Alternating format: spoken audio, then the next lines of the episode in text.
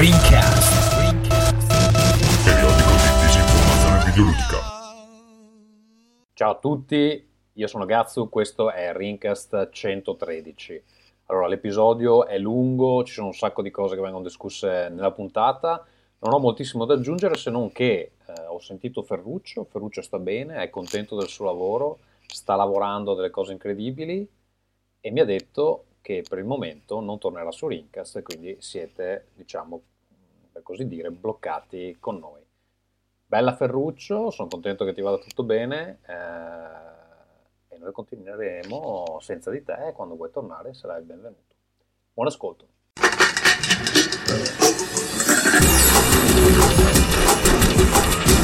Ringcast presenta Nerdcore. Ciao a tutti amici da casa e bentornati a Ringcast 113, probabilmente l'ultimo Ringcast dell'anno, anzi quasi sicuramente, anzi ve lo assicuro. Con me questa sera abbiamo signor Trimarchi. Eccolo. Che è tornato da Lucca, sbarbato, ha perso 12 kg, chiaramente lavorando. Ci ha portato un ospite incredibile. Simone, vuoi introdurlo tu? Sì, Stefano Zidaris Cozzi, adesso Ignition Games, quindi un publisher italiano. Stefano, a te la parola. Eccomi qua, ciao a tutti. Poi lo introduciamo meglio, Stefano, ti faremo delle domande difficilissime, tipo chi sei, cosa fai. Ok. Esatto. Con me questa sera anche il signor Vito Iovara. Ciao a tutti. Che è arrabbiato perché gli abbiamo detto che è secondo nella lista della sfiga questa sera. Mentre al primo posto abbiamo con noi il grande ritorno Alessandro Marchesini. Ognuno ha gli ospiti che si merita, giustamente. Esatto. Dovevo compensare Alessandro, per il VIP. L'ultima volta che sei venuta era la puntata di Halloween dell'anno scorso, tra l'altro quest'anno non l'abbiamo neanche fatta, con le storie dell'orrore, giusto? Sono arrivate molte lamentele per non averla fatta quest'anno. Sì, ma zero persone, non me ne sono accorto neanche io. Va bene, allora, prima di partire vi ricordo i nostri vari link. Potete parlare con noi sulla chat a telegram.m/ringcast. È periodo di Black Friday, avete ancora domani per comprare l'impossibile, potete farlo tramite il referral di Ringcast. Trovate tutti i link nell'episodio, nel blog, insomma, se volete aiutarci lo sapete come fare. E poi basta, poi il resto ve lo andate a vedere su, che tanto è sempre la stessa roba.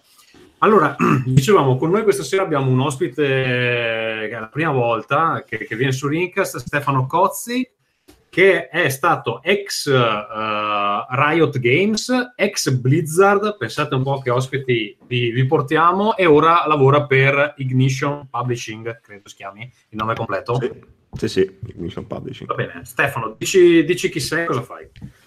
Allora, ho passato gli ultimi 12 anni all'estero lavorando per le aziende che hai menzionato, ho lavorato praticamente su tutti i giochi Blizzard fino a Overwatch, da World of Warcraft, Hearthstone, Heroes of the Storm, Diablo, eccetera, eccetera. Poi sono passato a Dublino a Riot Games, ho lavorato su League, all'inizio lavoravo solo sull'Italia, poi ho cominciato a lavorare a livello europeo e prima di andarmene praticamente gestivamo tutta community e publishing dell'Europa. Ed era un team di quasi 25 persone, e da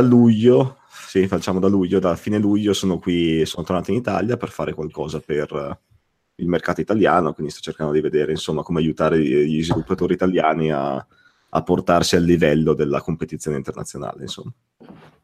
Ti mancava la pizza, il sole, il mandolino. Assolutamente, che infatti ogni volta che la ordino per me è come andare a mangiare caviale. Chi di voi ha provato la pizza all'estero sa di cosa parlo. Soprattutto la pizza di Dublino deve essere buonissima. Allora, esatto. Per quelli che ci sono seguendo in diretta, se volete fare delle domande a Stefano per quanto riguarda League of Legends oppure i prodotti Blizzard, penso che sia disponibile almeno ad ascoltarle, magari non a rispondere. C'è subito una domanda, eh.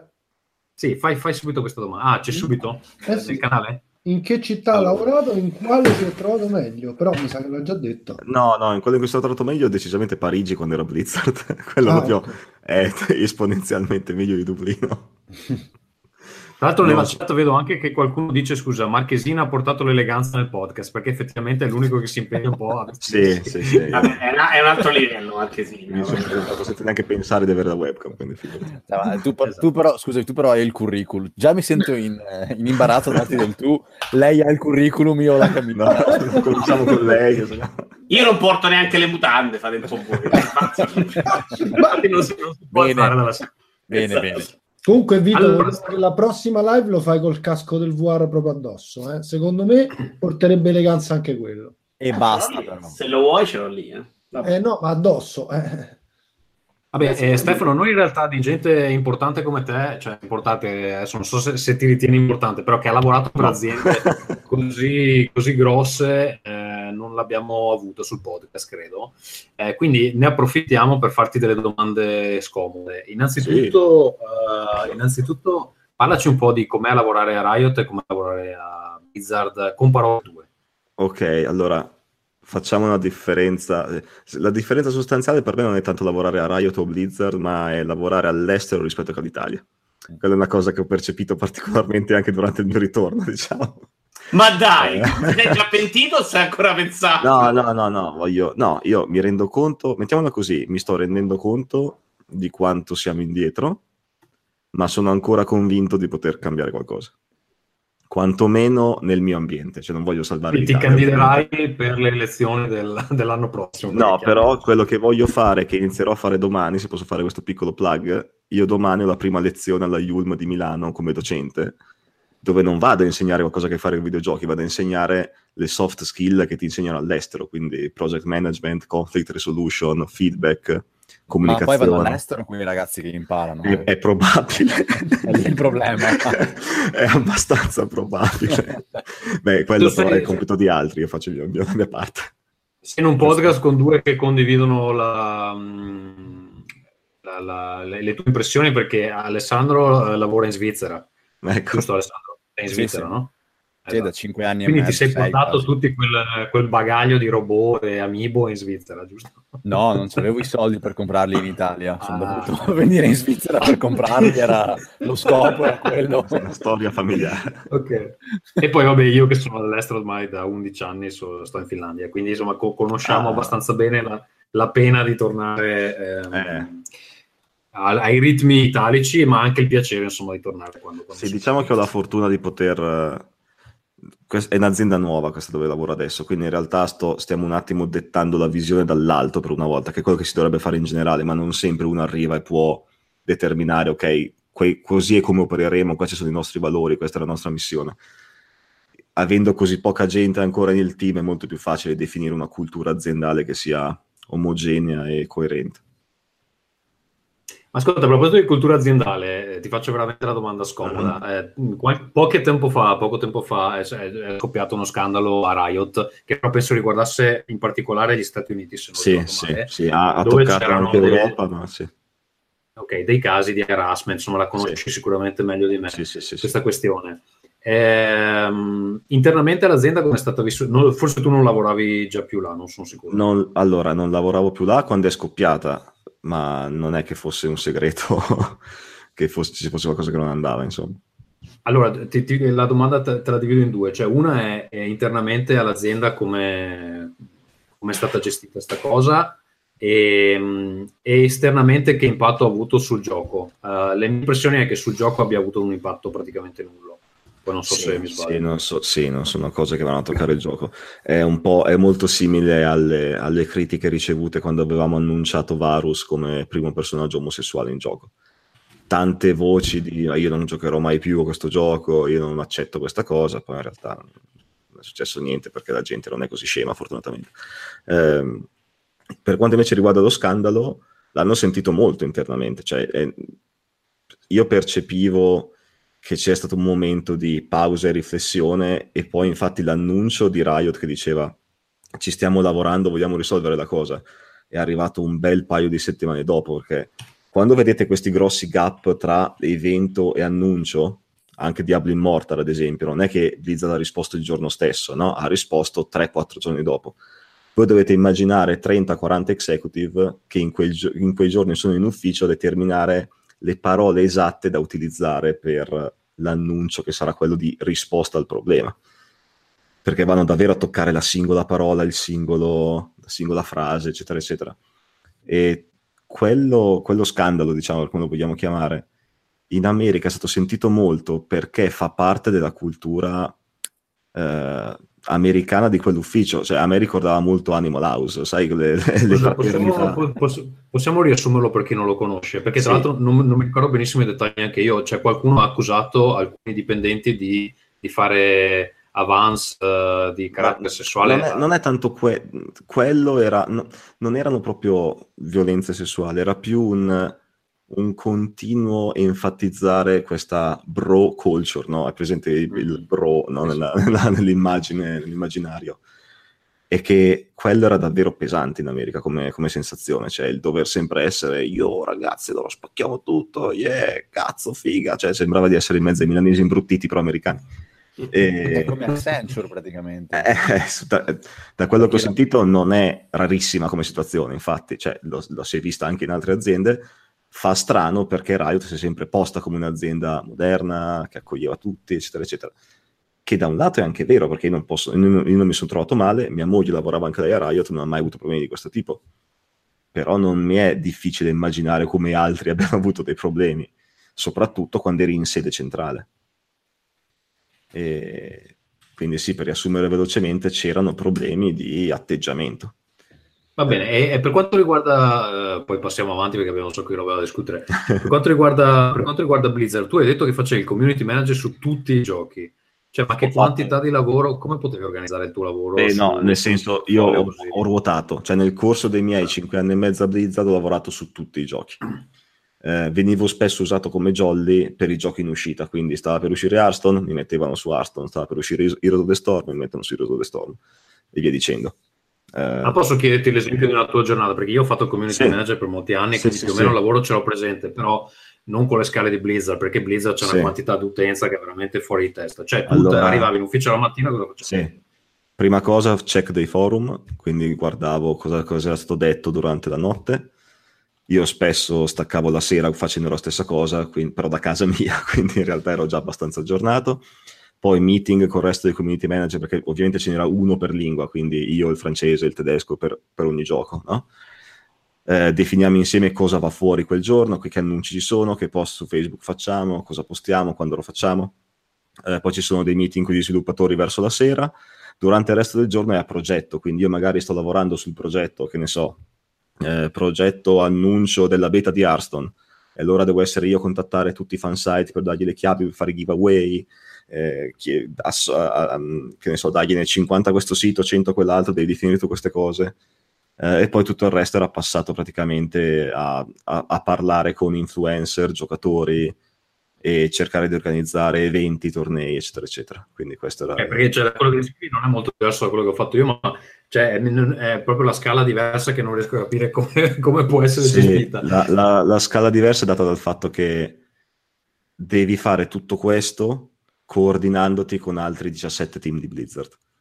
E quindi c'è il team che pubblica sul sito, il team che ti fa gli asset da usare sui social media, il team che ti localizza i post, quindi... Molto della giornata è passata a coordinare questo genere di cose. La grande differenza con quello che faceva Tommaso è che tu lo fai bene e Tommaso no, probabilmente. Chiaramente a lui l'hanno assunto a Blizzard, a me no, quindi...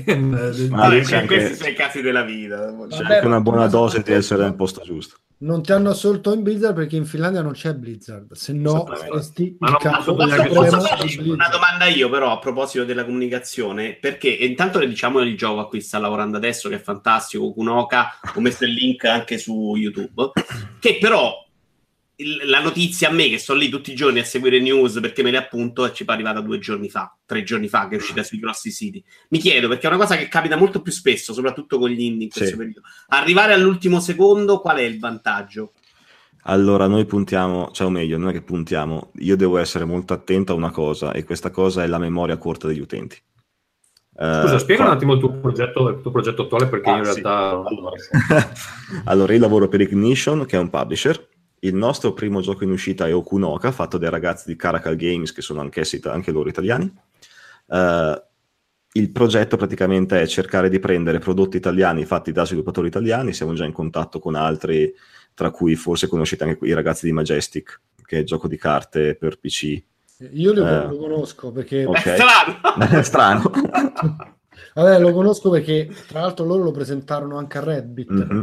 lavoravo lì, forse okay. l'avevo anche detto, però vabbè, insomma, vai. E quindi il nostro scopo è non tanto investire sul prodotto, quindi io non sto investendo sul team Caracal, io voglio investire sul team Caracal. Cosa vuol dire? Che io gli fornisco tutte quelle conoscenze che io ho acquisito all'estero per permettergli di fare level up a livello, diciamo, internazionale, perché io voglio produrre non solo Okunoka, voglio pubblicare anche il gioco 3, 4, 5, 6, 7. No? Il nostro è un investimento a lungo termine sulla scena italiana, non sul prodotto singolo. Quindi magari usciranno anche giochi che non sono Red Dead Redemption, però noi stiamo investendo sui ragazzi del team per fare in modo che tra 3-4 giochi esca qualcosa che sia a livello competitivo globale. Per farli crescere, esatto. Sì, farli crescere. Se fra i nostri ascoltatori abbiamo un indie extraordinaire che vuole entrare in contatto con può scrivere, con... sì. Noi abbiamo un business model che secondo me è molto adatto, lo abbiamo fatto apposta per l'Italia. Non c'è nessuna fee da pagare per avere i nostri servizi, noi semplicemente andiamo di revenue sharing, quindi se ne facciamo il nostro lavoro bene e il gioco vende, prendiamo dei soldi dallo sviluppatore, altrimenti no. Per farla proprio in breve, perché sappiamo che per molti anni... Che può pagare con la posta e pay. Sì, perché il ragionamento è che perché molti degli sviluppatori italiani lo fanno come secondo lavoro, come hobby, come gruppo di amici, quindi non è, cioè noi vogliamo portarlo a livello professionale. Va bene, allora grazie per l'introduzione, io direi di passare un po' alle cose di cui dobbiamo discutere perché sennò non finiamo più. Andrei con le case, non so se ti è chiaro questo concetto di casa, ma sei visto... Sì, è stato spiegato, sì. È stato spiegato, va bene, allora... farei parlare Alessandro che finora non ha detto niente. Alessandro, per te non abbiamo la sigla e quindi ti lascio il campo libero. Cosa è successo nella tua vita di bellissimo, Alessandro? Allora, nell'ultima settimana niente, perché vivo in Svizzera, le news più importanti sono che le mucche attraversano la strada, quindi non... Ma visto che appunto sono ospite solo stavolta qua, volevo raccontarvene una che mi è successa ancora anni fa, cerco di stringarla un attimo perché sennò diventa lunga. C'era fondamentalmente un ragazzo col quale non avevo un bellissimo rapporto, c'eravamo un po' inimicati, no? E questo ragazzo qua un periodo durante un'estate aveva cominciato ad uscire con una ragazza bruttarella, e al che io, che ero una persona in gioventù che perdonava molto, ho detto ad un altro mio amico: adesso fa una cosa, vai da quella e te la fai, così il tipo impara, no? Vabbè. Sì, cioè, vabbè, l'andrebbe elaborata di più, però la trancio qua a breve. Fatto sta che insomma questo qua aveva questo incarico prestabilito di appropriarsi del bene proprio dell'altro tipo. Quindi tu eri tipo un mandante mafioso. Esatto, vai là, fatela. E insomma passano un paio di settimane nelle quali io ero andato in vacanza con la famiglia, torno indietro e cercarmi un alibi. Torno indietro e ci tiriamo tutti quanti al matrimonio di un nostro amico, no? Al che a me era anche passata di mente l'incarico mafioso che avevo assegnato a questo mio amico qua. E durante questo matrimonio c'è anche un momento in cui mi posso riavvicinare, no? Con questo ragazzo qua, al quale appunto volevo far del male. Al che vabbè, usciamo a fare due chiacchiere per riappacificarci un attimo e arriva quello a cui avevo dato l'incarico di farsi la sua tipa, al quale io non avevo detto in realtà di chi era la ragazza questa. Le avevo semplicemente detto: fatti quella tipa là perché sta con uno che mi sta sui coglioni ed è uno stronzo. Lui torna mentre io stavo parlando con questa persona e mi fa: oh Ale, hai presente la tipa che mi hai detto di farmi? Io perché stavo parlando col suo moroso davanti. No, di cosa stai parlando? Sì, quella che mi hai detto di farmi. No, guarda, ti sbagli, non sono stato io. Lui fa: ma cazzo, ma forse no. E mi fa: sì, mi hai proprio detto di farmi là, nome e cognome, perché stava con un cazzo che ti stava sui coglioni. Perfetto, Dio buono, mentre parlavo. E dopo lì è stato un po' più difficile recuperare il rapporto con la persona in questione. Stavo notando, Ale, che ho appena finito di vedere Narcos Mexico. E tu hai un po' il look da Narcos Mexico. È stato l'ultimo incarico mafioso che ho assegnato. Dal nipote di Don Neto, chiaramente il nipote di Don Neto. Ma sei una persona veramente discutibile, Alessandro, non credevo. No, ma sono migliorato molto. Va bene. Quindi grazie per aver condiviso con noi questa bellissima storia. Ti inviteremo sicuramente nuovamente.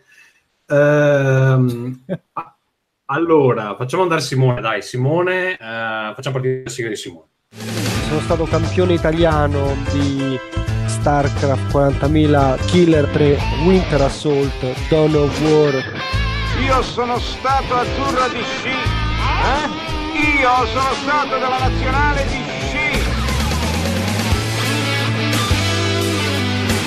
Stavo per battere il cazzo sulla tastiera, così, gamble. Che bravo! Te lo dimostrerà.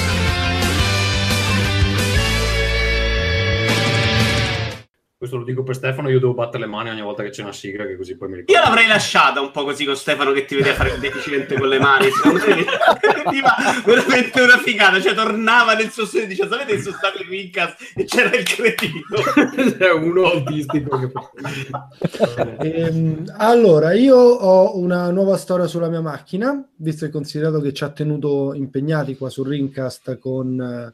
le storie di sfiga per molto tempo. Vi ricordate la stessa che non ripartiva, quella che la gente spingeva, bravo, quello che tutta quella storia lì? E in pratica niente, quando andiamo fuori porta io e mia moglie ci succede qualcosa, fortunatamente niente di che.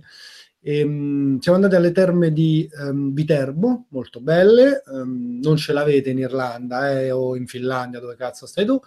E niente, mentre tornavamo guidava lei, questo ci tengo a sottolinearlo, poi Vito la conosce, quindi almeno insomma è più divertente, e nulla, è riuscita a bucare due gomme contemporaneamente sul ciglio della strada. Cioè, questa è una cosa che non mi era mai successa, devo dire. Che tipo c'era il coso della polizia, quello con le punte, no? Che ti blocca. Non si capisce bene come lei abbia fatto, tra l'altro...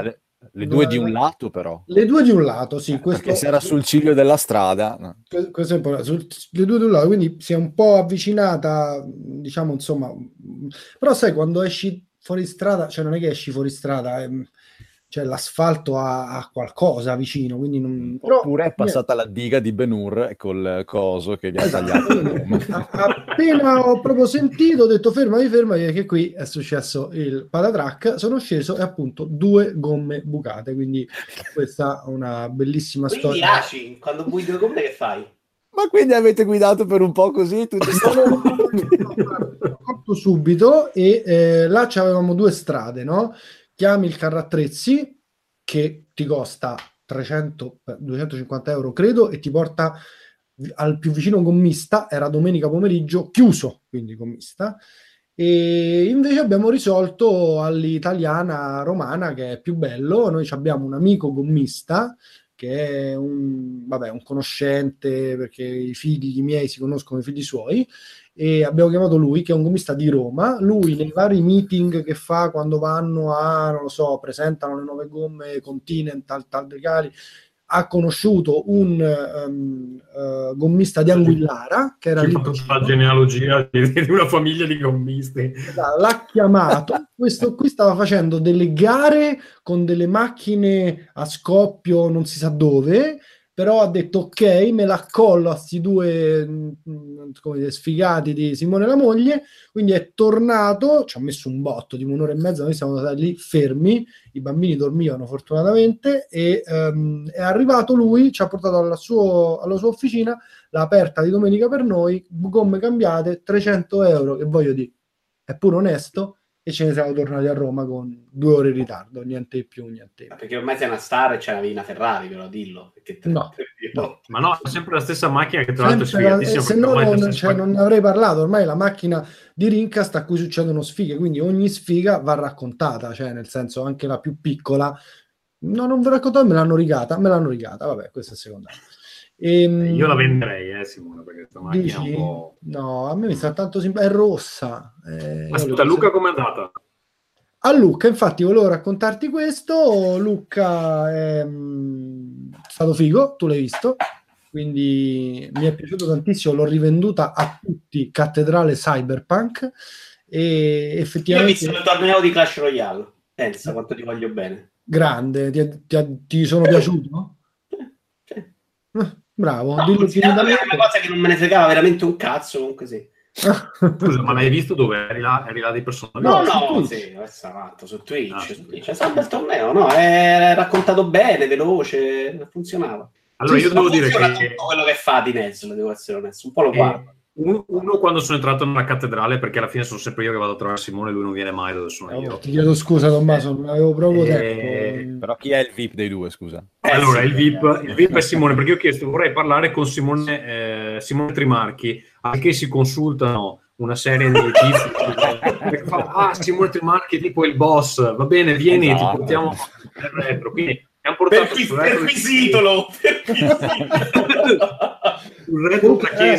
oggi c'è Stefano, oggi il VIP è lui, quindi scusa, lavorate in no, ma stiamo sempre per il culo, non sai mai VIP, cioè, Stefano, ce l'hai la chiesa te?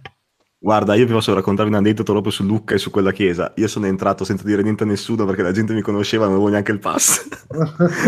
sono entrato tirando dritto. Infatti, vabbè, allora io racconto quello che mi ha stupito, poi magari no, però insomma sta chiesa incredibile, dietro Simone come un boss entra, esce dal palco, mi fa posso rimanere con te 30 secondi perché poi devo andare sul palco, vieni, facciamo una selfie, fa la selfie tipo fosse Harrison Ford al ristorante che gli rompi i coglioni 3 secondi e facciamo la selfie, ma mi ha mandato via che doveva lavorare. Sei veramente ingiusto. È veramente una brutta storia, Simone. Raccontata così ne esci malissimo. Esatto, esco malissimo. Non è così. Gli ho fatto fare un giro in tutto il backstage. Quello, forse doveva pippare, non so, doveva fare le cose. non voleva condividere con i suoi amici. Beh, è bellissimo stare in questo podcast perché chiaramente è tutto vero. Anche ti rispettano tutti, Simone. Comunque adesso seriamente insomma dai, ti ho fatto vedere tutto il backstage, tu sei stato super contento di vedere una roba del genere, quindi non dire cazzate perché no. Seriamente devo dire, veramente mi ha impressionato l'organizzazione di tutta quella chiesa lì, ma soprattutto c'è il grado di professionalità di tutto, cioè adesso non so se l'ambiente in media è così, però lì l'ho visto veramente che era proprio uno studio televisivo praticamente. Gente che aspettava il turno di parlare con la, adesso non so neanche come si chiama proprio la postazione giornalistica tipo per i commenti eccetera. Mi ha fatto veramente un'ottima impressione, chiaramente la vedo proprio come una cosa diversa rispetto a quella che ho sempre fatto io nel mondo dei videogiochi e, è più una roba appunto da studio di calcio.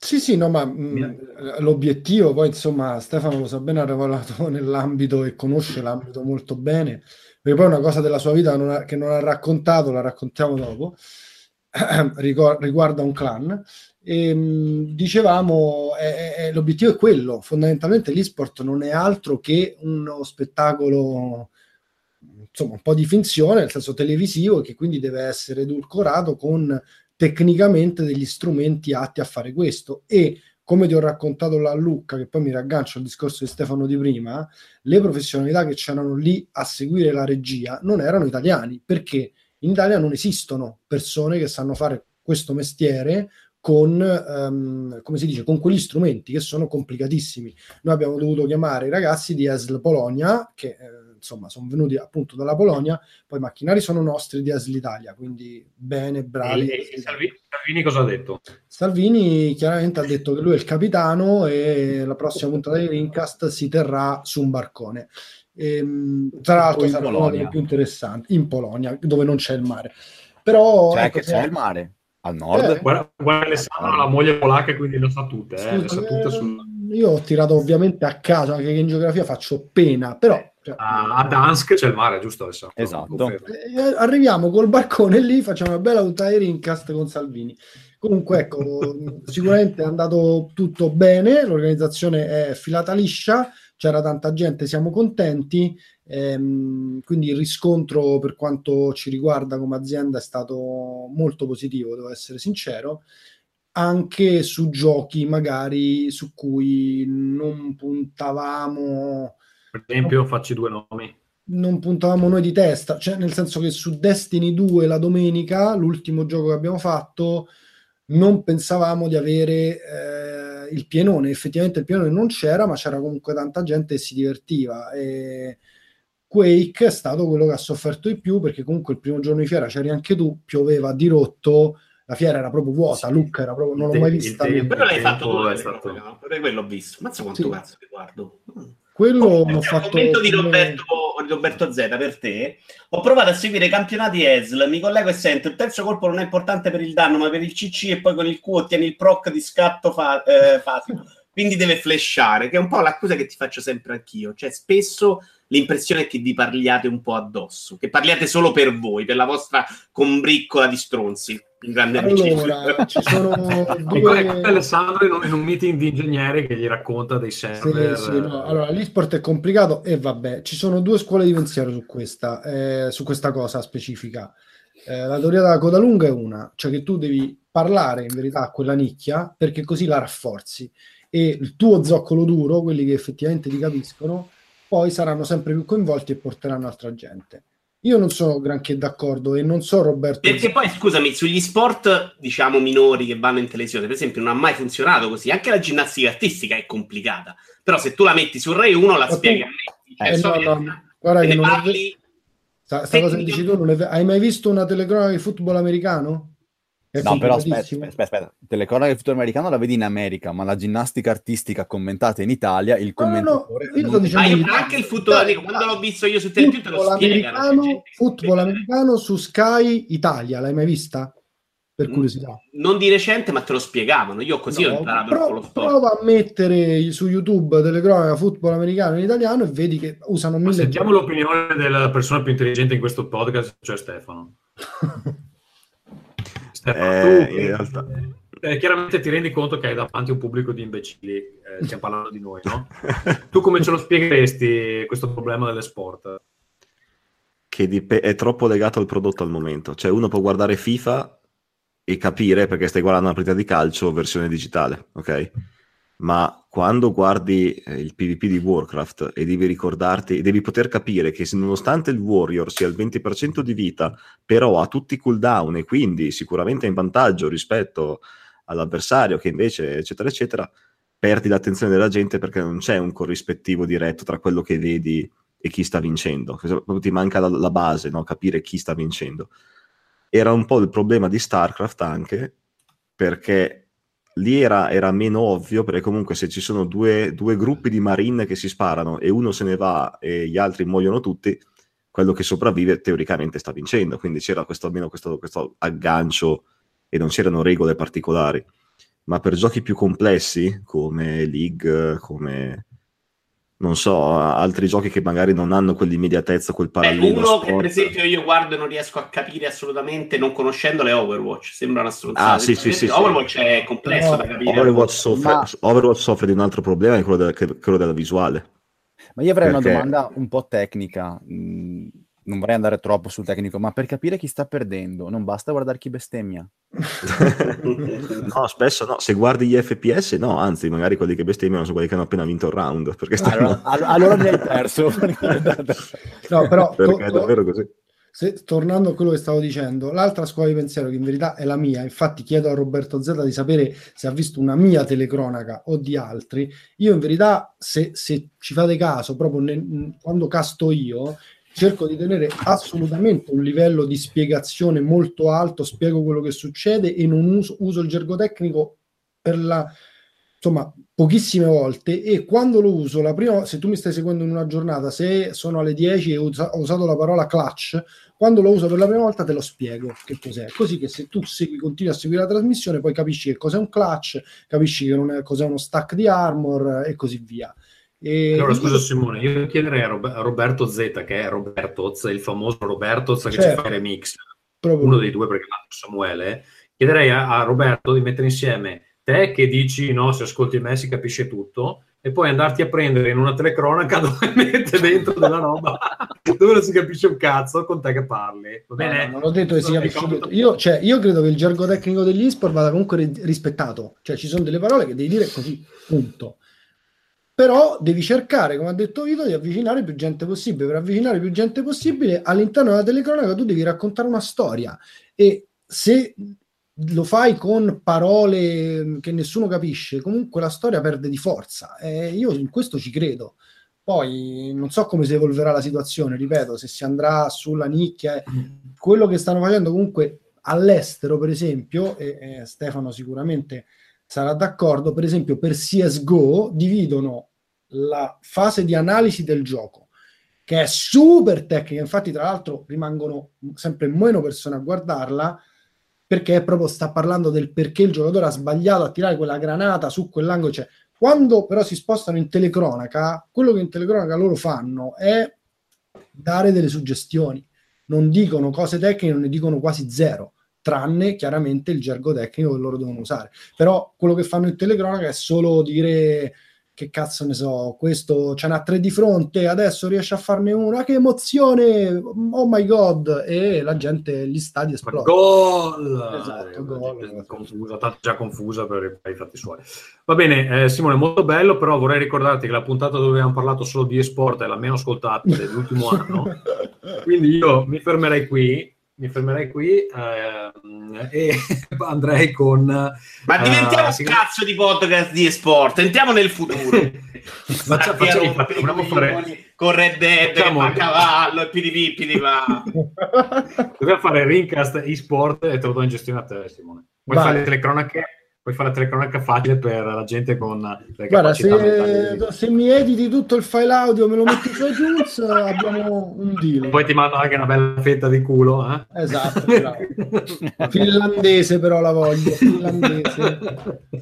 Va bene, allora, sigla di Casagazzo. Amore, hai fatto la spesa? Casagazzo. Amore, hai lavato i piatti? Casagazzo. Amore, stacca con i videogiochi che mi sento sola. Casagazzo.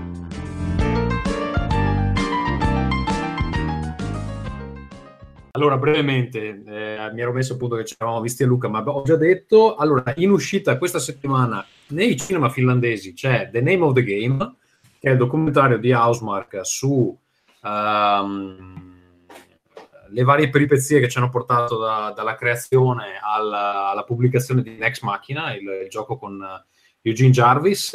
Esce venerdì al cinema e non so quanto rimarrà al cinema, perché mi dicono che i documentari generalmente stanno una settimana, a meno che non vadano bene, e quindi rimangono di più.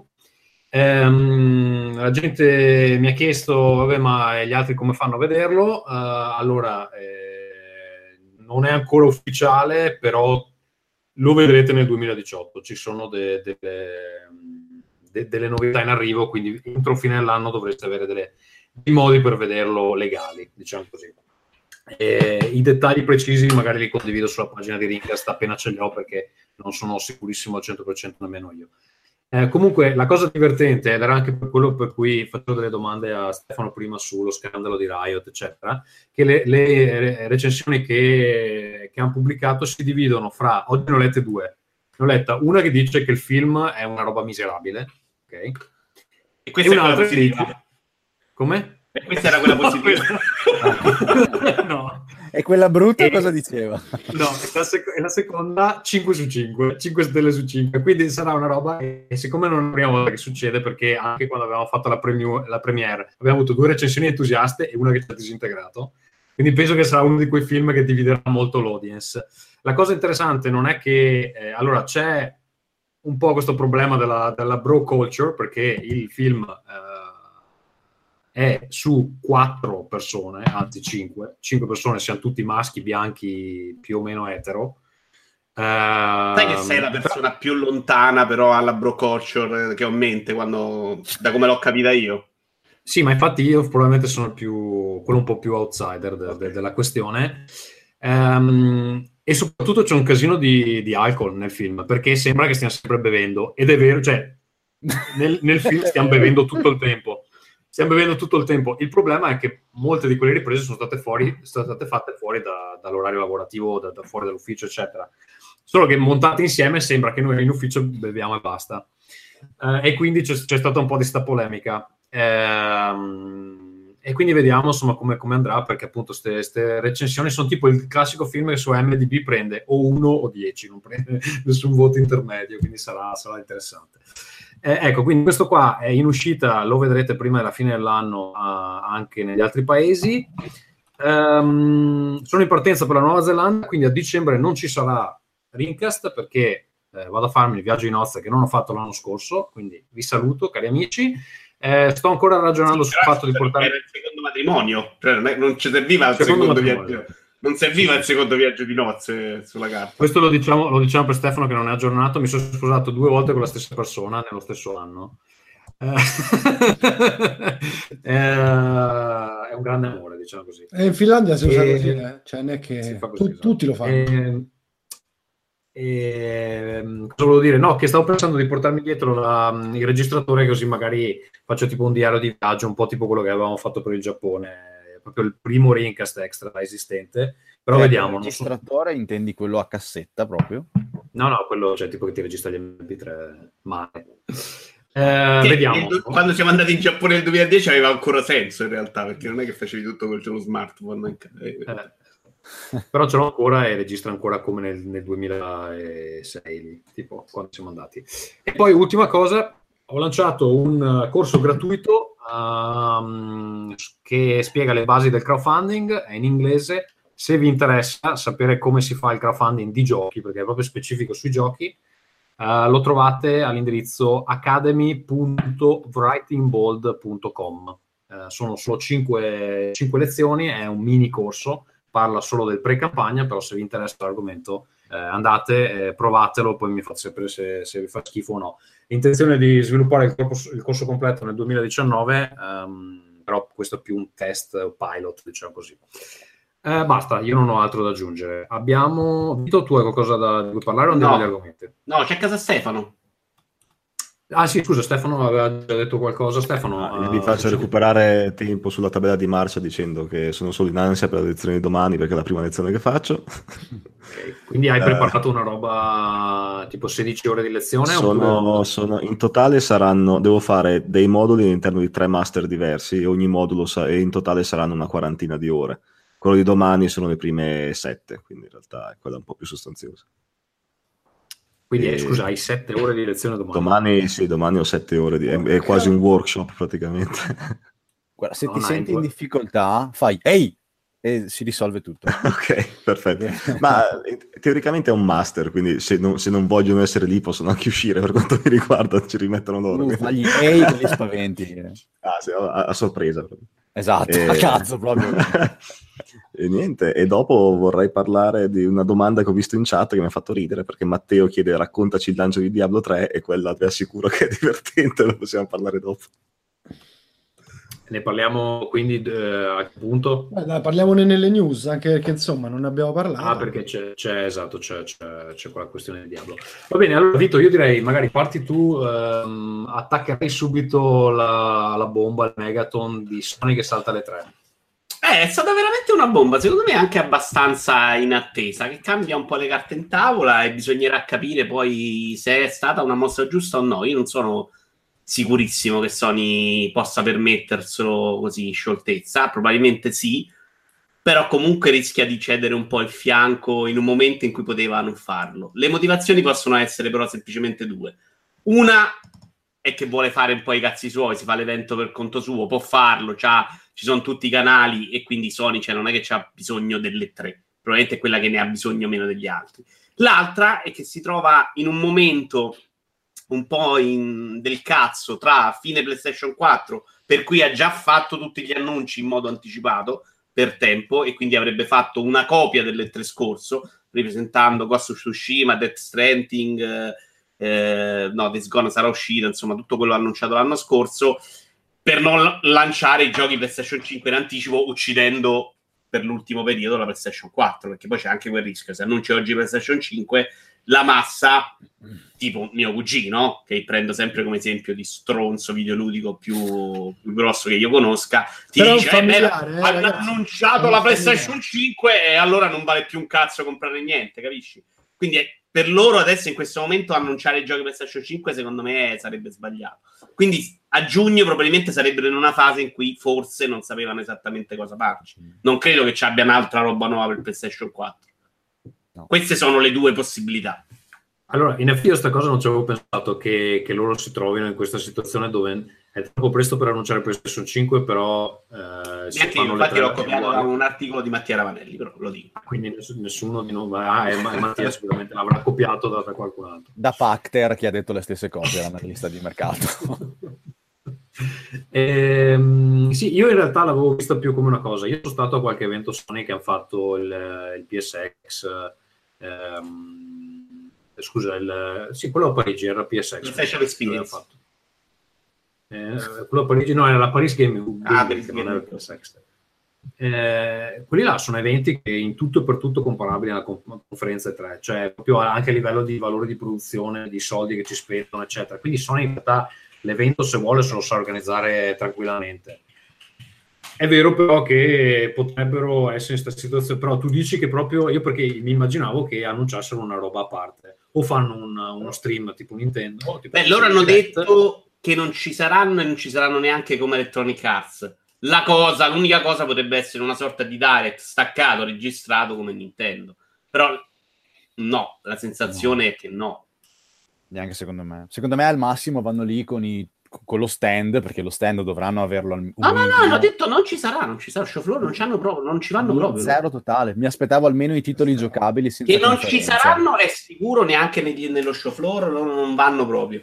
Hanno detto non avranno neanche un evento staccato come Electronic Arts che li porta fuori dalle tre, e quindi l'unica sarebbe un direct, cioè registri, lo vanno in onda. Io mi immaginavo fosse più...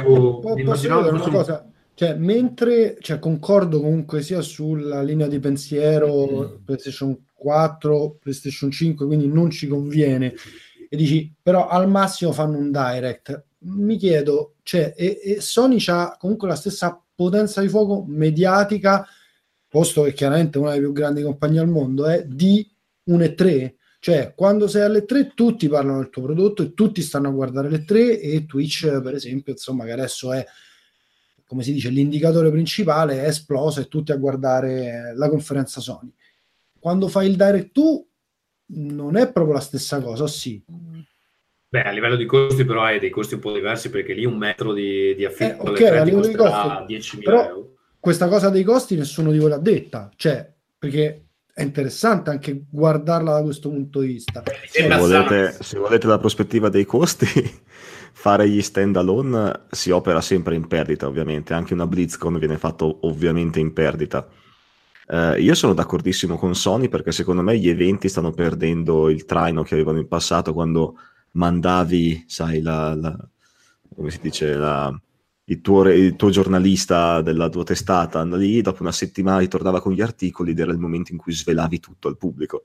Adesso con le dirette su Twitch, fare una diretta su Twitch dalle 3 o dal magazzino di fianco non fa una grande differenza. La differenza è che risparmi 50 milioni di dollari. No, ma hai probabilmente anche più spazio. Cioè, il problema è che arrivano prima, arrivano in staccati. Te la fai con i tuoi termini, con le tue tempistiche. La fai come vuoi tu, quando vuoi tu, con i prodotti che vuoi tu, non hai limitazioni di sponsorship, non hai limitazioni di partner, media partner, eccetera, eccetera. Ecco, l'unico svantaggio che vedo, io sono d'accordissimo con questa cosa che stai dicendo, però l'unico svantaggio che vedo è che l'E3 è un'occasione anche per la stampa di settore di mandare la gente una sola volta in un posto unico, perché poi alla fine i giochi behind closed doors ce li hanno, insomma, poi qualcuno li deve andare a vedere. Chiaro che se poi inizi a fare tutti gli eventi separati diventa difficile, però è vero anche quello che effettivamente il giornalista, come lo intendiamo noi, sta scomparendo. Cioè, invitare i giornalisti è una goccia nell'oceano nel budget. Quando io facevo eventi come tipo Gamescom, ok, Gamescom in Germania, e magari dovevo seguire lo stand di, che ne so, Warcraft, il budget per far venire i fansite e gli influencer sarà stato il 2% del budget intero, perché non fa quasi neanche differenza, sinceramente. Quindi li fai venire, perché tanto cosa fai? Dici di no se PlayStation ti invita, o non copri l'esclusiva PlayStation? Qualcuno lo mandi. Però secondo me, chiaramente è tutto vero quello che state dicendo, ma state facendo il ragionamento che ha fatto Nintendo, del dire me ne frego di avere la presenza lì, perché mi gestisco i miei direct, quindi non mi prendo più lo spazio per la presentazione. Beh, loro in realtà Nintendo ha rinunciato solo alla conferenza, lì c'è sempre andata. Esatto, esattamente. Invece Sony non ha neanche l'intenzione di fare un eventuale direct, perché come è stato detto appena adesso, penso chiunque non c'ha un cazzo da dire in questo momento. E ti dirò perché... non credo che le tre ti torna comodo, scusami, come finestra temporale che faccia da cassa di risonanza in quel periodo, più che come evento in sé, perché tutti parlano di videogiochi in quel periodo. Però Sony non ha bisogno di fare un direct perché ha comunque un sacco di altre occasioni, la PlayStation Experience, la GDC, cioè ce ne sono tante, senza bisogno. No, ma se Sony fa un evento a parte in cui annuncia PlayStation 5, gli sarebbe sto cazzo le 3 secondo me. Ma esatto, ma poi c'è anche un discorso molto molto realistico da fare. Se tu già sai che non devi annunciare niente, ok, un certo evento, la tua completa assenza fa più rumore. No, non solo, ma va anche a togliere audience potenziale ai tuoi competitor. Sì, quindi il fatto che tu non ci sia vuol dire che gli appassionati PlayStation non rischiano di essere impattati da annunci Xbox, perché a non saranno a meno che Xbox non si porti i messicani che sono morto, cazzo. Però penso è stato molto veloce a rispondere, perché immediatamente ha detto, ma quello credo che gliel'abbia fatto fare, sai, chi organizza le tre subito, anche Reggie di Nintendo ha fatto la sua dichiarazione dopo un secondo, anche perché per le tre secondo me è la botta più grossa, cioè la conferenza loro gli hanno detto vi diamo tutto lo spazio di Sony a metà prezzo, e quindi loro hanno detto io sono convinto che lo show del futuro non era più le tre, ma erano i The Game Award. Cioè l'anno scorso secondo me, con ancora annunci molto piccoli, cose che funzionava come show, era veramente di un altro livello rispetto a quello che andiamo a vedere le tre, che sono delle conferenze fatte da gente incapace che non sa fare spettacolo, con i balletti di Ubisoft, c'è la roba a spesso per il 50% imbarazzante. I The Game Award erano un evento che tu potevi mandare in televisione già l'anno scorso, piazzarlo lì e farlo vedere a tutti. Quindi sono sicuro che sia quello che funziona. Se ci mettono dentro tanti annunci quest'anno, secondo me faremo proprio il passaggio a quel format, non dico proprio solo i The Game Award, ma una roba molto più televisiva adatta a tutti. Io faccio fatica a guardare gli annunci delle tre. Cioè io penso che chiunque del settore faccia fatica a guardare gli annunci fatti da persone che sono lì solo perché hanno il titolo e vogliono essere sul palco, ma non hanno le capacità di essere sul palco. Sì, abbiamo visto l'Xbox 18, c'era ancora il giapponese che parlava in giapponese col traduttore inglese, c'è una roba che ti devi dare le accettate sulla pancia se dopo 20 anni non hai capito che sta roba non può funzionare, no? Però il momento delle tre a me è sempre piaciuto un casino, quindi la cosa un po' mi dispiace. Non ha funzionato neanche mandare Wyatt Cheng sul palco della BlizzCon, figuriamoci se mandi un executive a parlare di giochi con gente che fa finta di giocare su dei controller scollegati in sottofondo. Era brava Ubisoft a mandare fighe a parlare sul palco. Ma subito secondo me è proprio l'esempio di proviamo a fare lo spettacolo, però non lo sappiamo fare. Non lo so fare. Però tutti aspettavano la mora di Ubisoft ogni anno. A me non era dispiaciuta lei, non mi ricordo chi fosse, ma è venuto un paio di anni di fila, no? Sì, era brava lei. Sì. Non era male lei. Vabbè, era molto brava per tentare, però lo show poi, nei momenti imbarazzanti, Ubisoft ce li infila. Dal momento come cazzo si chiama? Quello di ballo, il gioco di ballo, ce lo infilano sempre. Allora, parlando di Next Gen, sono usciti un paio di news che non so se vogliamo commentare, comunque ve le dico. Cioè che Multiplayer riportava che alcuni titoli di punta per PS4 usciranno invece su PS5. Non si capisce se invece oppure anche su PS5. Si parla ovviamente di Death Stranding, The Last of Us, eccetera. Allora sì.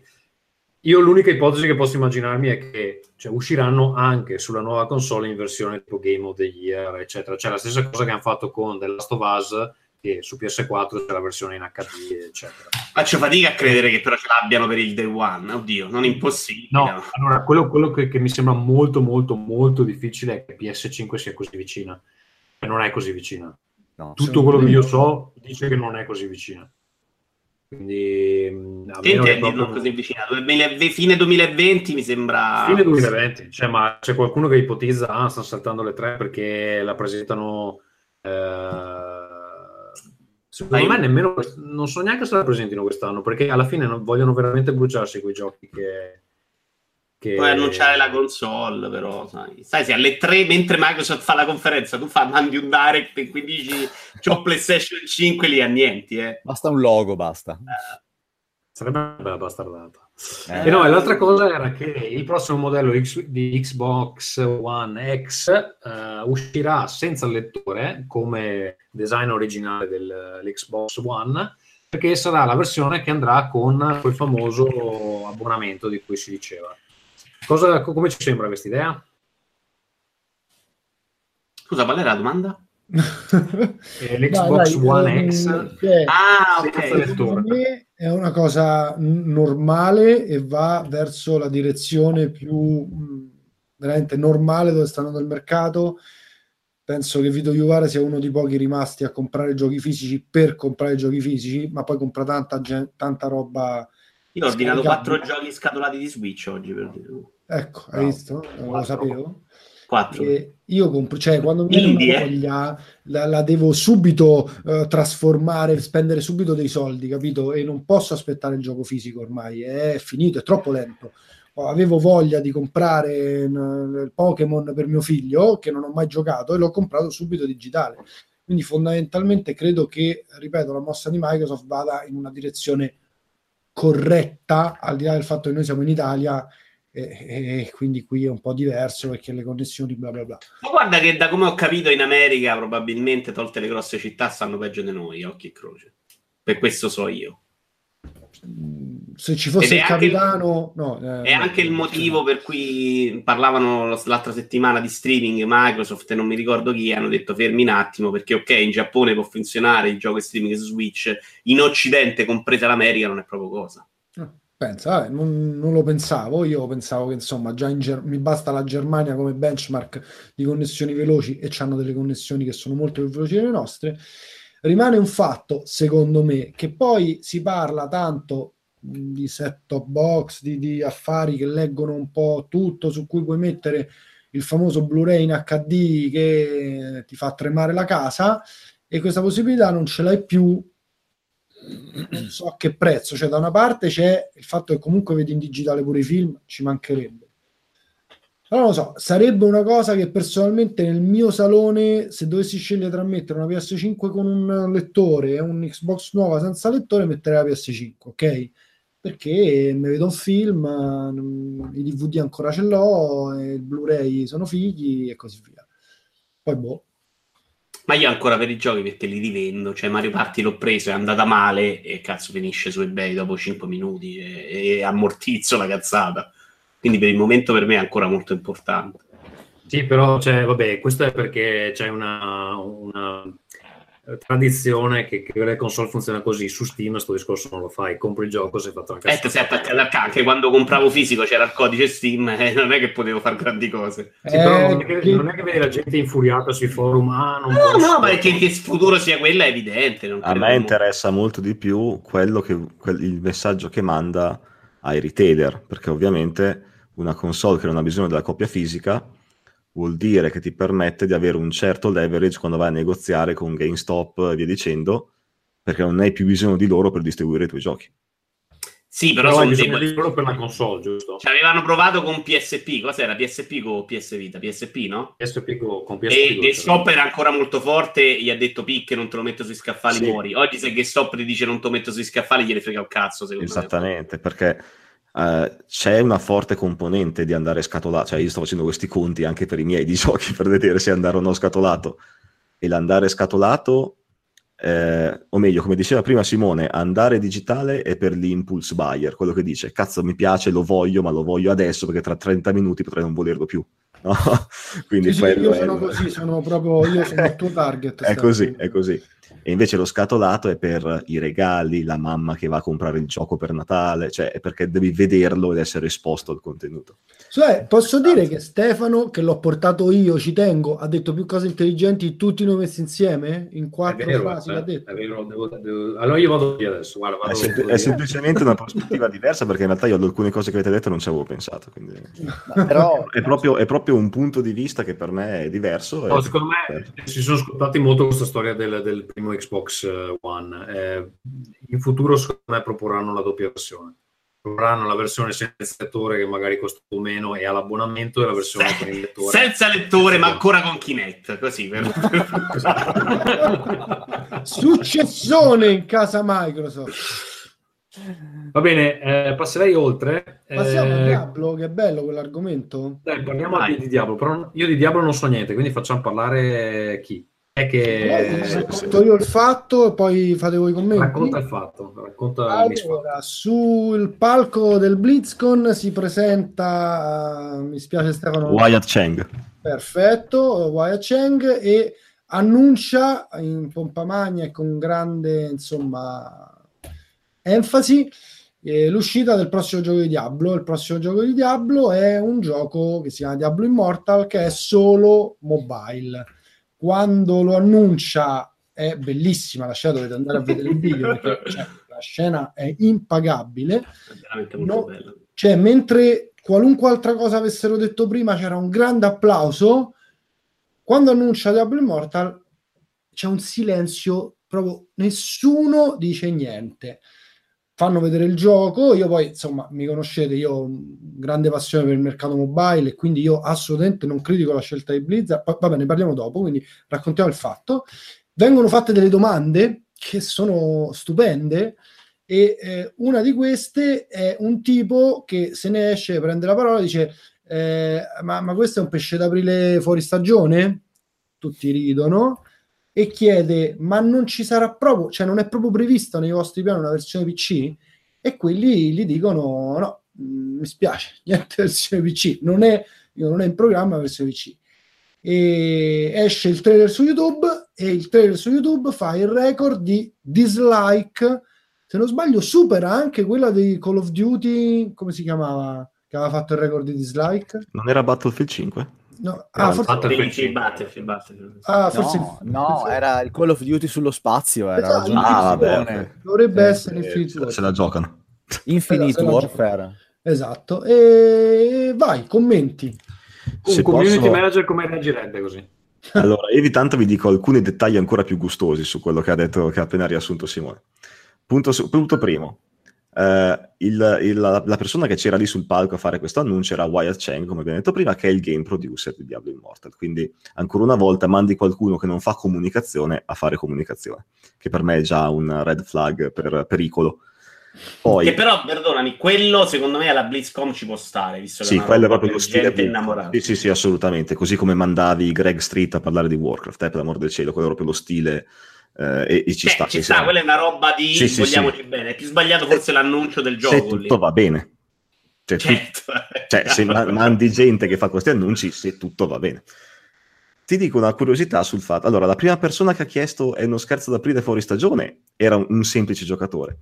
La persona che ha chiesto ma queste feature che noi chiediamo da anni su PC arriveranno anche per PC, quello è uno dei tanti influencer di Diablo 3 PC invitati da Blizzard a stare alla BlizzCon, dove faranno un annuncio di Diablo al pubblico, ed è uno dei più grossi YouTuber di Diablo 3. Cioè, la persona che ha chiesto non vedremo mai queste cose, Wyatt gli risponde no, la gente comincia a fare bu e lui risponde ma ragazzi, non avete tutti un cellulare? Questa è forse la scena che dovete andarvi a vedere. Ma infatti è quella la cosa secondo me più sorprendente, perché? Che loro non abbiano capito prima uno studio di quelli, che tu fai un annuncio di quello e la gente ti schifa. Ma cioè, la cosa assurda è che hai riempito tu la stanza di influencer per PC. Esatto, quel tipo di pubblico, esatto. Li hai fatti venire lì tu e gli fai un annuncio che con loro non ha niente a che fare e poi gli rispondi anche no, non è per voi, ma non avete un cellulare. Cioè, è lì che proprio viene fuori. No, ma poi secondo me l'ammortizzavi dicendo ok, quello poi logo di Diablo 4, finisce là, sono tutti contenti. La mia teoria è questa, che tecnicamente c'era l'annuncio di Diablo 4. Così pare, sì. Non l'hanno fatto, perché io che ho lavorato su vari BlizzCon so quanto la schedule sia sempre in aria fino a 2 settimane prima, ok? E l'hanno messo qualcosa che hanno pensato, facciamo da tappabuchi. Perché se pensate a un annuncio di Immortal con insieme Diablo 4, non sarebbe andato così male. Però devi annunciare prima Diablo 4. Assolutamente. Sì, assolutamente. Te li tieni buoni, ma anche dopo comunque ammortizzi le polemiche. Cioè fai una cosa così e dici ok, però stiamo facendo anche Diablo 4, non cagate il cazzo. L'ultima cosa e poi lascio tutto a voi. Secondo me il prodotto sarà ottimo, nonostante sia fatto da una società di terzi, perché è fatto da un partner cinese, non da Blizzard. Ma quello che è stato sbagliato è l'annuncio. Cioè l'hai fatto proprio nella venue sbagliata, al momento sbagliato, con l'audience sbagliata, con le aspettative sbagliate. Cioè, un mese prima del lancio fai un video a tutti i fan di Diablo in cui dici abbiamo grandi novità per voi, sintonizzatevi, grandi cose per voi, e poi gli annunci il gioco per mobile. Cioè te la stai, come si dice in Veneto, stai mettendo il culo davanti alle pedate in quel modo. Ma cioè, secondo me è peggio, secondo me loro erano convinti che l'avrebbero presa bene. No, Vito, non possono. Che a un livello così grande di società che lavora nella comunicazione, cioè fondamentalmente anche i videogiochi, se vuoi, e tutto quello che c'è intorno, il marketing, hanno degli esperti di marketing in Blizzard, non potevano non sapere che la reazione sarebbe stata al BlizzCon. La reazione al BlizzCon. Non ci Simone, perché... Adesso scusa, per fare l'avvocato del diavolo. Cioè, portano un brand come Diablo sul telefono. A chi cazzo lo devono pubblicizzare? A quelli che giocano a Clash of Clans? A parte, ti rispondo io, sì. Cioè, il mercato mobile funziona in un altro modo, l'abbiamo detto mille volte. Vabbè, ma a quel punto non hai bisogno di Diablo. Cioè, dici che... È un brand che sto cazzo mobile. Ma infatti non sarebbe stato, ma non sarebbe stato il primo anno in cui non c'erano annunci di Diablo. Io avrei preferito non fare l'annuncio. E comunque però, il video io sto guardando, cioè, mi sto riguardando sto trailer, mi sembra anche bello, insomma, ma infatti io non metto in dubbio. Hai quasi 40 anni, riesci a capire che prima di parlare male di tutto, 35 io sono 40 e riesci a capire che se un prodotto è buono o cattivo, se prima lo provi, fondamentalmente, prima di infamare la gente su che ci ha lavorato su qualunque mezzo di comunicazione esistente. E ripeto, su questo penso che siamo tutti d'accordo, è evidente che Blizzard non lancerà un prodotto per mobile brutto, ok? Sì, però cioè, stai saltando una cosa. I giocatori, soprattutto quelli PC, sono estremamente elitari e si sentono parte di una community e schifano tendenzialmente il gioco su mobile, sì, proprio esatto. In quanto tu non puoi, cioè, infatti secondo me il problema non è fare Diablo Immortal su mobile, quello va benissimo, ma è annunciarlo al BlizzCon. Tu al BlizzCon fai il tuo BlizzCon senza annuncio di Diablo Immortal, tranquillo, le tue cosettine, sono tutti contenti, se ne vanno tutti contenti, sì. 2 giorni dopo trailer Diablo Immortal, sì. Come fanno tutte le società del mondo, perché sai perché questo dico che secondo me erano convinti che gli piaceva alla gente, se non sai, quello che allora chi è il genio che ha detto non annunciamo Diablo 4 ma il Diablo Immortal, cioè, vuol dire che c'è una disconnessione. Se ci fate caso, non è un caso che poco prima se n'è andato via Mike Morhaime e altri comunque esatto. di primo livello. Sono scappati proprio. No, sono scappati perché Activision sta prendendo sempre più controllo della partnership Activision Blizzard, e questo è dato dal fatto anche che, questa è una notizia relativamente nuova, magari non lo sapete, in Blizzard hanno appena tagliato tutti i bonus ai dipendenti. Sì, io questa l'avevo sentita. Da chi è che ha parlato? Uno che se n'è andato che l'ha detto recentemente? No, svariati. Ah, okay. Una ventina di ex impiegati o impiegati attuali in anonimo. Ha risposto Blizzard dicendo non è vero, non può saperlo, sono cazzi nostri. No, è stato confermato da attuali dipendenti Blizzard. Blizzard mi sembra arrivata una risposta ufficiale però. Quella non l'ho ancora vista, però io posso assicurarvi che... Perché? Come punizione collettiva o perché... No, perché la policy di Activision è di non dare questo tipo di bonus ai dipendenti. Quelli sono riservati ai game producer, executive, management, eccetera, eccetera.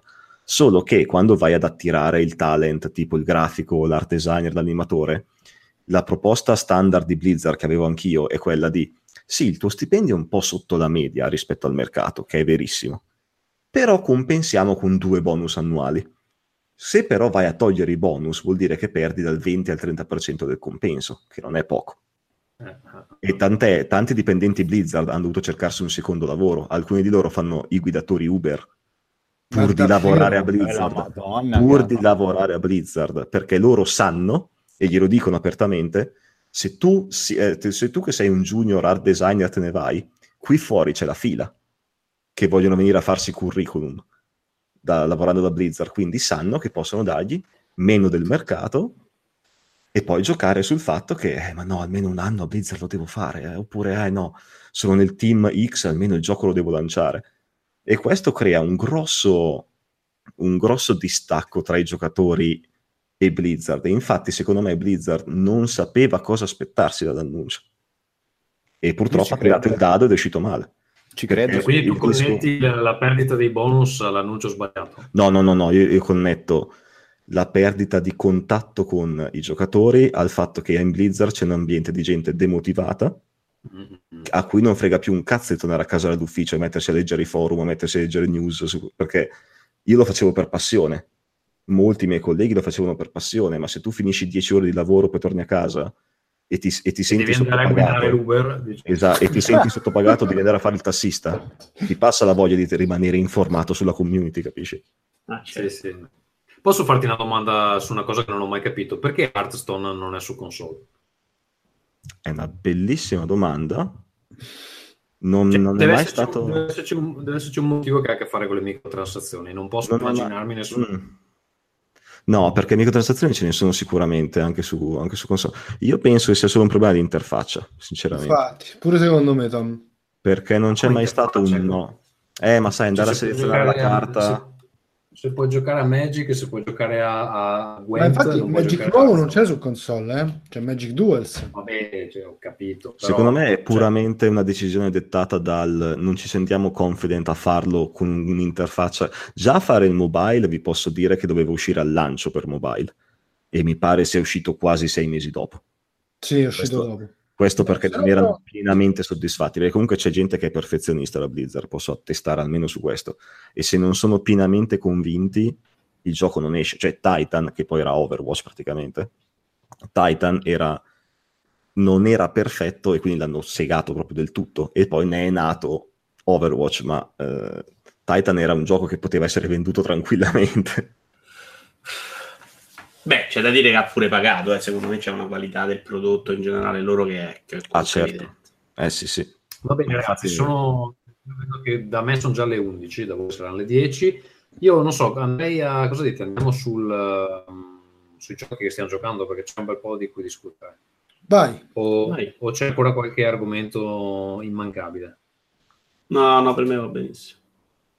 Va bene, vuoi fare uno prima, Vito? Va bene. Non siamo un partito, non siamo una casta, siamo cittadini, punto e basta. Ognuno vale uno, ognuno vale uno, ognuno vale uno, vale uno. Non siamo un partito, non siamo una casta, siamo cittadini, punto e basta. Ognuno vale uno, ognuno vale uno. Uno vale uno, spieghiamolo al nostro amico Stefano che cos'è Vito. È semplicemente una rubrica dove raccogliamo le recensioni più stronze degli utenti, fondamentalmente. Bellissimo, bellissimo. Va bene, vai pure. La prima è di Alvise su Red Dead 2, spero non sia quella Alvise, su Amazon.it. Il titolo è un simulatore di Far West. Il punto è, cosa significa oggi videogioco? La deriva che i videogiochi stanno prendendo è preoccupante. Abbiamo sempre più elementi che, cercando di simulare vita reale ed esperienze cinematografiche, sempre meno gameplay, elemento che troppo spesso cede il passo ai dialoghi, a cavalcate in questo caso, e a tempi morti in generale. Tempi bui. Questa la butta proprio sulla tragedia. Tempi bui.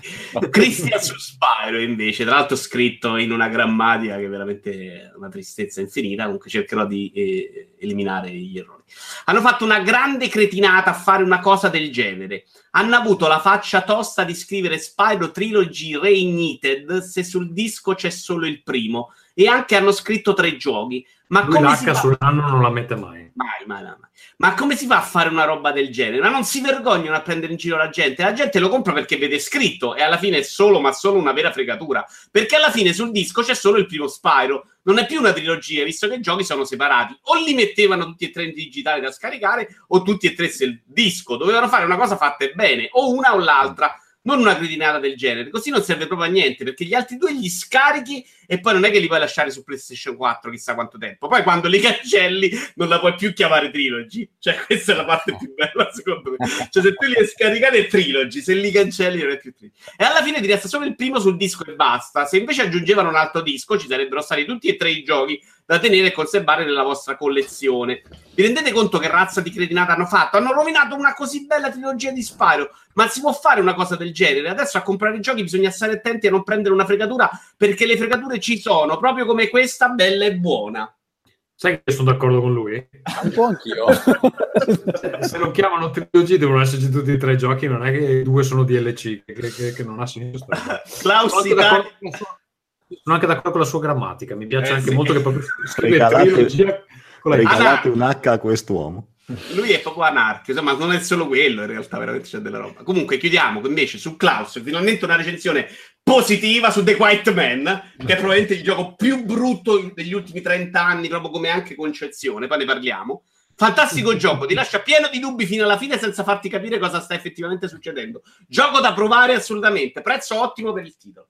Per dire quanto possono essere completamente agli antipodi i pareri degli utenti. Va bene, allora Andrea, i giochi giocati, e ci parli proprio di The Quiet Man, che sono curioso. No playing. Allora, di qua... Aspetta, che sto ancora... Non lo senti l'applauso? Cazzo, c'è una sigla per ogni cosa sta trasmissione. Dai, parlaci di The Quiet Man. Allora, The Quiet Man, ne parlo velocemente. Ho fatto una run unica su Twitch, tra l'altro con un coglione. Gioco che secondo me aveva un'idea interessante, che era quella di riproporti le sensazioni di una persona sordomuta in un'avventura in cui dovevi scoprire una cosa. Insomma, la parte proprio principale era che tu non sentivi un cazzo. A parte il fatto che, vabbè, è orribile la parte di picchiaduro, che secondo me colpevolmente nella parte finale diventa anche predominante. Diciamo che la storia non è solo brutta, si capisce qualcosa, non si capisce veramente niente, ma secondo me è proprio sbagliato concettualmente, perché tu in realtà, se vuoi fare quello, dovresti anche farmi capire... Cos'è quello? Cos'è che volevano fare? Loro erano farti vivere la vita di un sordomuto. Dov'è il problema fondamentale? Che il sordomuto che tu stai impersonando parla con le persone, le capisce, perché magari legge il labiale, no? E tu no, tu non c'hai neanche il sottotitolo, quindi tu non capisci meno di quanto capisce lui. Cioè, non lui però no. Ci sta, così tu sei immedesimato in uno che non sente. No, perché lui capisce... Non è il protagonista, cioè sei immedesimato in un altro. Tu sei impersonato in uno che sta al cinema con le casse rotte. Posso fare una piccola parentesi che non c'entra col gioco, però io capisco questo gioco bene, perché io una volta ho picchiato un sordomuto senza sapere che fosse sordomuto. Però aspetta, c'è un mandante fermo, non c'è violenza. Facevo una gara di arti marziali, perché quando ero giovane facevo arti marziali, e ad una finale ho combattuto contro sto ragazzo che non sapevo fosse sordomuto. Cioè, menava, però uguale a uno che parlava. Cioè. E quindi il suo essere sordomuto com'è che lo ha ostacolato? Che quando alla fine mi è venuto a dire bravo, mi ha detto bla bla bla. Dopodiché esce anche la patch, cosa che io non ho provato, in cui pare che lui non parli così, ma parla come una persona normale, dialoga proprio con gli altri, quindi non hanno neanche pensato di fare quella cosa alla fine. Ma la cosa brutta è che proprio lui dialoga con le persone, facciamo finta che capisca il labiale, ma te mi devi mettere sottotitoli, perché io non le capisco, non sto veramente guardando niente, in cui tra l'altro ci sono la stessa attrice che fa due personaggi, e quindi tu non sei lì, mentre lo guardi senza audio, me l'ha spiegato poi Simone Tagliaferri questa cosa a me, sei lì che dici ma quella è morta e muore di nuova vita, invece è la stessa attrice che la mettono poi nel futuro che fa l'altro ruolo. E per chiudere c'è una cosa dei poteri speciali terrificanti. Ballaccio, scusami, anche la cosa del caschetto del VR, se facciamo senza sigla, se è possibile.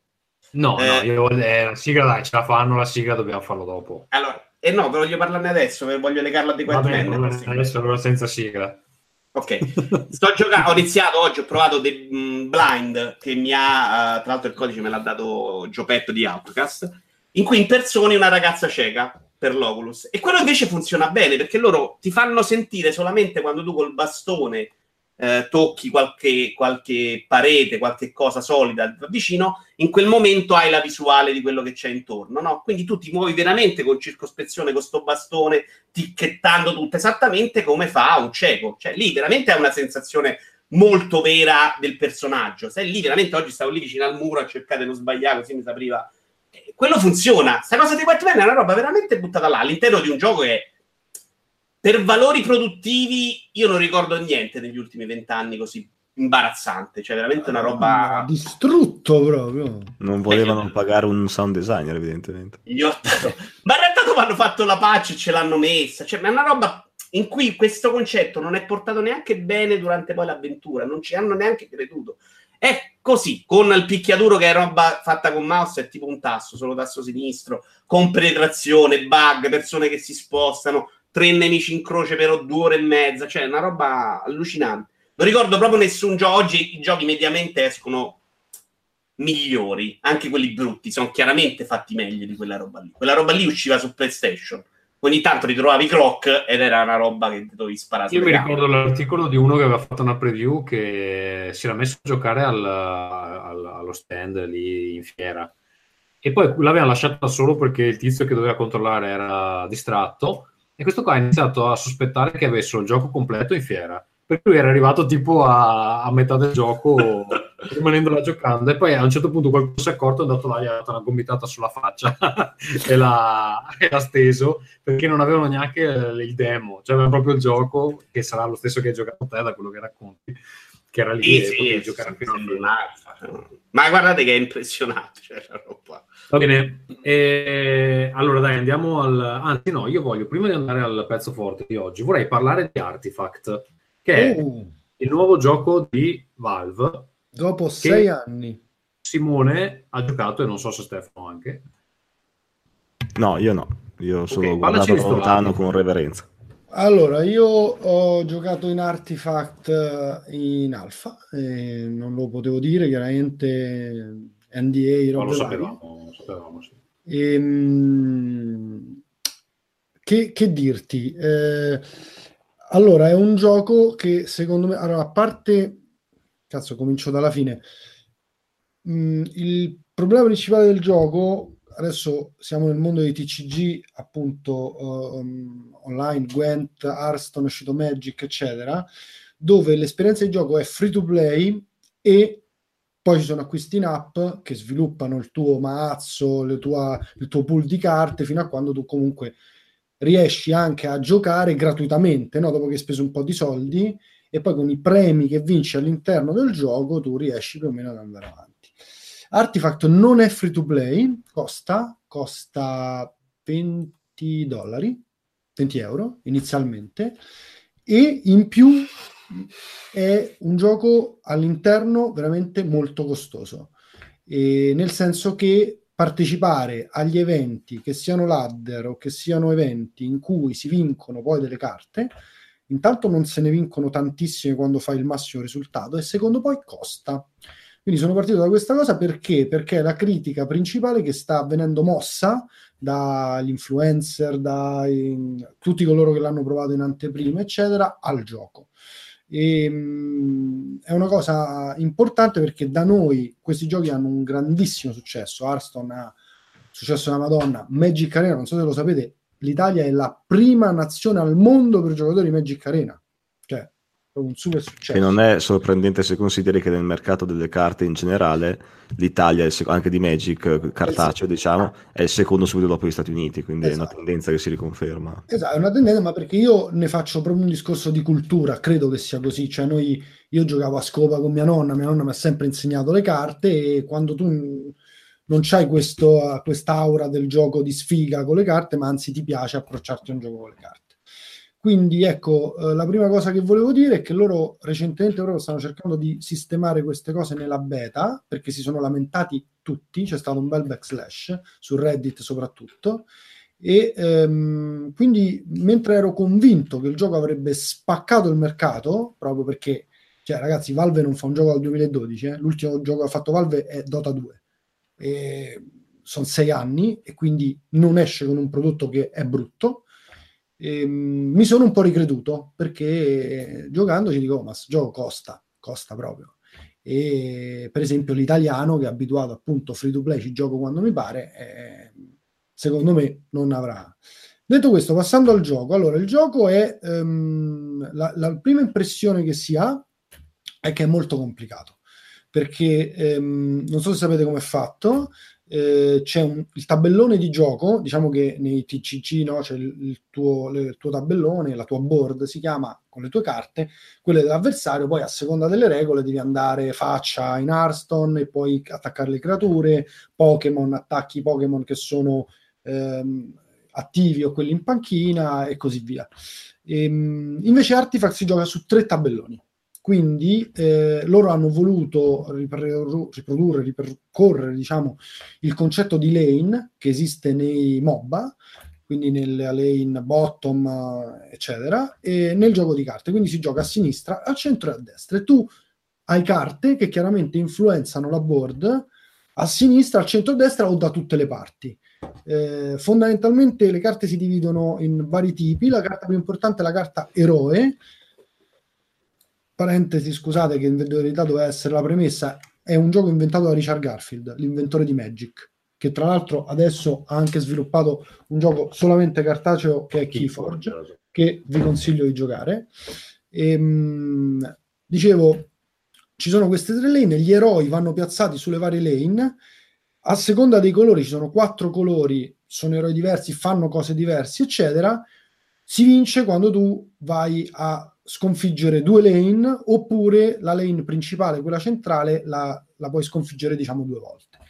Quindi è un gioco molto complesso, molto profondo, che secondo me realizza lo scopo che si erano dati, che è veramente ambiziosissimo, che è quello di levare o quasi levare la randomicità in un gioco di carte. Cioè è un gioco super skill intensive, cioè se tu sbagli una giocata anche minima, anche un posizionamento eccetera, perdi, e non perdi per sfiga, ma perdi perché sei scarso.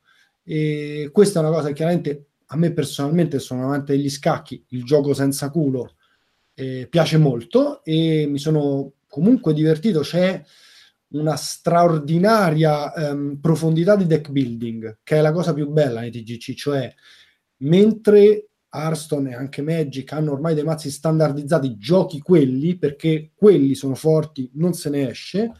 Artifact ha veramente una possibilità di personalizzazione del deck. Gli eroi o giochi quelli forti o giochi quelli forti, non riesci a giocare quelli scarsi, però il deck lo puoi personalizzare molto, a un livello di profondità enorme. E per il resto, vabbè, giusto per concludere, a livello grafico è molto molto accattivante, molto molto bello. Sarà secondo me più bello di tutti, è pure più bello di HS, con tutto che Hearthstone è bellissimo. Mentre Magic Arena è ufficiale, che ufficiale adesso è in beta non open, una specie di beta open, si può richiedere la key, si può comprare. Sì, credo di sì. Sì, sì, ce l'ho su Steam, lo sto guardando in questo momento su Steam. Il 29 novembre, quindi tra 8 giorni, è l'uscita pubblica. Tra l'altro esce pure dalla fase beta, quindi secondo loro lanciano senza lanciare la beta. Ripeto, a 20 euro. Dicevi del costo, mi sono distratto un attimo. Cioè sì, tu paghi un prezzo d'entrata? Non esiste che giochi al gioco free to play. Tu devi pagare 20 euro, punto. Per avere, e poi però ti compri i mazzi, giusto? All'interno di questi 20 euro loro ti regalano, secondo loro, 30 euro, poi euro, non so se stiamo parlando di dollari in verità, 30 dollari di materiale, di quelli che sarebbero pacchetti e event ticket, perché funziona con gli event ticket per entrare agli eventi. Senza gli event ticket tu non fai eventi che ti premiano, lo ripeto, questo è la seconda volta. Quindi fondamentalmente loro... È come dirti, ok, HS non è più gratis, te lo vendo, ma ti do già X pacchetti dentro. Sì. Però non c'è la possibilità di prenderlo free. E questo è, secondo me, una discriminante. Allora, Valve può permettersi di fare quello che vuole, no? Siamo più o meno, credo, tutti d'accordo. Perché tanto i soldi li fa con Steam, quindi il gioco può andare male. Però è anche vero che Valve non credo che, mo, se andiamo a scavare, c'è un gioco che non ha avuto successo. Questa mi sembra una scommessa, cioè, molto complicata da vincere, perché vai in un mercato che è abituato in un altro modo, veramente in un altro modo. Cioè anche Magic, che è un gioco che ha un buy-in alto di solito, insomma, per giocare costruito, Arena è gratis. E tra l'altro, in gergo tecnico, going infinite. Tu in Arena, in Magic Arena, puoi fare un evento, se sei forte lo vinci, e quell'evento ti premia molto di più di quanto è stato il tuo buy-in. Quindi se tu ne fai 2 o 3, a un certo punto non paghi più, ok? In Artifact questo è impossibile. Cioè il premio comunque totale non sarà mai abbastanza, e poi sarà difficilissimo ottenerlo per andare infinite.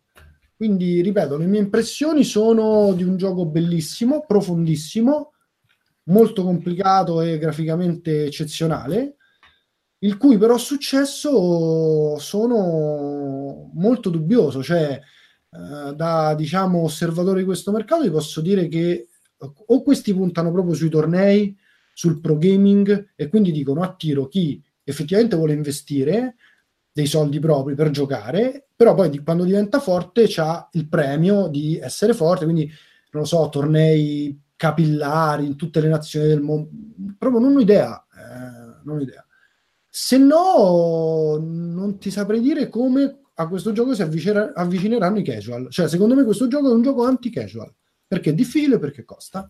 Però perdonami, se non riescono, non va male, cioè hanno sempre da giocarti la carta successiva free to play, a quel punto fai imboccare dentro la gente, sì, no? Possono cambiare tutto quello che vogliono. Ripeto, adesso sono stati molto criticati, stanno aggiustando i premi di questi eventi. Rimane che adesso all'uscita tutti aspettano solo 6 anni che questi non fanno un gioco e si paga un gioco TCG. Va bene. Alessandro, Red Dead Redemption 2, anche Vito penso l'avete finito tutti e due, no? Io sono al 40%. Cioè Stefano pure lo sta giocando. Sì, io anche meno del 40%. Okay. Va bene, Ale, allora parti tu che l'hai finito e poi sentiamo gli altri. No spoiler. Sì, a prescindere chiaramente dall'averlo finito o no, leviamoci subito il sassolino, è un gioco che è un climax, quindi il gioco parte in un modo, poi la storia è premessa. Io sono uno a cui generalmente le storie nei videogiochi o le soffro, se mi va bene le soffro, se no mi stanno sulle balle, quindi i giochi in cui la storia è troppo invasiva li patisco generalmente. Ed inizialmente pure in Red Dead Redemption ho patito un po' questa cosa qua, però devo dire che qui siamo ad un livello di scrittura della storia talmente elevato che la cosa poi paga, perché proseguendo, andando avanti, poi senza dirvi niente vedrete il modo in cui evolve la storia, in cui proprio evolvono i personaggi, in cui viene gestito tutto, è proprio di un livello che fino ad ora non si era mai visto. Cioè se fino ad oggi il gioco più rappresentativo della narrativa più gioco poteva essere considerato The Last of Us, qui secondo il mio parere siamo ad un livello ancora superiore. Cioè, una critica che viene spesso mossa alle storie nei videogiochi, e sulla quale io concordo, è il fatto che se tu prendi unicamente la storia di un videogioco e la trasli in un media cinematografico televisivo, al 90% delle volte ti viene fuori una cagata, perché non sono mai storie pensate per essere fruite fini a se stesse. Togliete ovviamente i walking simulator, parlo di giochi integrate, di storie integrate nei giochi action, per così dire, non riescono a competere col cinema. Questo è stata la prima volta che io ho trovato la possibilità per un videogioco di competere anche a livello, volendo, cinematografico. Cioè, se tu prendi la storia di Red Dead Redemption 1 a 1, i filmati, le parti in game, e me lo butti su Netflix a puntate, capace che trovi gente che te lo guarda, chiaramente accorciando certe cose, ma siamo con una qualità estrema, secondo me. Ciò detto, non è un gioco facile da giudicare, perché da un lato sei all'eccellenza per certi aspetti, appunto storia, creazione del mondo, credo che non si sia mai visto nulla del genere, e proprio si raggiunge l'eccellenza. Dall'altro hai una barriera all'ingresso notevole, perché è un gioco particolarmente lento, facendo brevi sessioni da mezz'ora è più frustrante che divertente, e bisogna scendere a patti con quelle che sono le tempistiche del gioco. E chiaramente, vabbè, questa cosa è stata detta un po' da tutti quanti, quello che però ho apprezzato del gioco e che alla fine mi ha spinto a proseguire è che, nonostante la sua lentezza, non sono riuscito ad accusarlo di avere troppi tempi morti, perché è lento ma costante. Cioè, prendo come riferimento God of War. È tutto sul tempo morto. È tutto il tempo morto. Sì, però è vero, però fondamentalmente ti crea delle aspettative che non tradisce. Che poi siano aspettative brutte, ma lo sai, il gioco è onesto quantomeno. Un God of War, continua a tornare, che è un bel titolo, a me è piaciuto e tutto, però un God of War compie, secondo me, o ha il difetto di metterti delle parti morte tra delle parti action, e le parti morte tu dici che due palle, fammi andare a picchiare la gente. Qui non è così, perché qui bene o male tu, se entri poi nel gioco, entri veramente nel mood, la cavalcata non ti pesa come non ti pesava farti il giro in macchina su GTA 5, per cui è un gioco che da questo punto di vista è molto più coerente, anche se chiaramente hai una parte, la parte ludica è molto più diluita, però è diluita in maniera molto costante. Io inizialmente ho fatto un attimino fatica, poi per una serie di coincidenze sono riuscito a giocarci abbastanza intensamente, e devo dire che soprattutto, diciamo, nella seconda metà, secondo me il gioco esplode in senso positivo e l'ho trovato bellissimo. Cioè, se fino a verso la fine continuavo a dire titolone, però preferivo l'1 perché l'elemento ludico era più preponderante, alla fine devo dire no, preferisco il 2. Quindi per me è promossa a pieni voti, pur comprendendo assolutamente tutte le critiche che gli possono essere fatte e tutta la gente che lo sfancula perché cioè, il paragone cinematografico è guardarsi un 2001 Odissea nello spazio. È ovvio che è un capolavoro, ma non tutti hanno le balle di mettersi lì e guardarlo di fila. Io l'ho messo 2 volte. Ascolta, ma sta cosa dei controlli tu come ti sei trovato?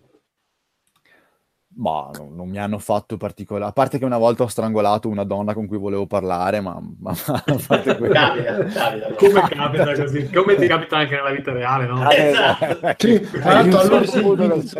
Era sordomuta per caso? Sì. Va bene. No, però... Stefano, vuoi aggiungere qualcosa? Che io piazzo l'1 nei miei top 5 anche dal punto di vista solo della storia, giochi di sempre. Il 2 fino adesso si riconferma alla stessa altezza, e quello che dal mio punto di vista biased da sviluppatore è l'attenzione ai dettagli, che secondo me è pazzesca. Cioè, quando spari a qualcuno a cavallo, questo muore, cade e magari gli rimane il piede incastrato e il cavallo se lo porta via. Quello è simulato sul momento, lo vedi che non è un'animazione scriptata, no? Non sono quelle animazioni. Sì. E ci sono una serie di cose, di interazioni, tutti i soldi di Rockstar si vedono. Sì, si vede. I coglioni dei cavalli, ci vogliamo non nominare. Sì. Anche la scelta del ritmo è una cosa che puoi fare solo se c'è dietro i soldi di Rockstar. Sì. Perché fare così tanti contenuti side quest, diciamo, e doppiarli tutti costa tantissimo, e a me ma anche con varie linee di dialogo per lo stesso personaggio, varie sfaccettature di stessi personaggi che trovi in giro. Quello c'era anche in GTA 5, però se facevi la stessa missione dicevano delle cose diverse, però è bellissimo. Cioè, quello non lo puoi fare se hai un budget ridotto, perché vuol dire avere a me sinceramente quello che mi fa provare Red Dead Redemption 2 è incazzatura verso un altro gioco che invece è uscito recentemente, da cui ti aspetteresti una cosa del genere, invece non lo è, che è Fallout 76. Però qui si entra nel discorso, da un lato l'attenzione al dettaglio, l'attenzione all'esperienza del giocatore, dall'altro invece si chiama Fallout, compratelo e poi è quello che è. Facciamo soldi, se chiaramente è un'altra cosa. Io al 40% ho qualche dubbio in più. A me piace molto. Rimane un gioco che per cui non riesco a fare sessioni molto lunghe. Dopo un'oretta dico, ok, un'oretta, faccio un paio di missioni, un'oretta stacco, me lo sto godendo. Questo ritmo non mi disturba, ma non mi fa far 100 ore. La storia mi piace, ma secondo me sia GTA 4 che GTA 5, Red Dead 1, fino a dove sono arrivato ovviamente, non avevano fatto peggio. È una bellissima storia, ma al momento non è successo neanche granché, secondo me. Da quel punto di vista si poteva far meglio. Sulla parte ludica secondo me ho anche più dubbi, perché io ricordo che ho provato a rigiocare quest'estate Red Dead 1 ed è un legno, una roba che è invecchiata di un male terrificante, che uguale vale per GTA 4. Però al loro tempo secondo me erano anche forse meno indietro di quanto non è questo Red Dead 2. L'ho trovato abbastanza ingessato anche per i giochi di questi anni. Niente di fastidioso, però l'ho trovato proprio... Non so, poi ho lasciato la mira di default, quella assistita, in cui diventa una sorta di laser game.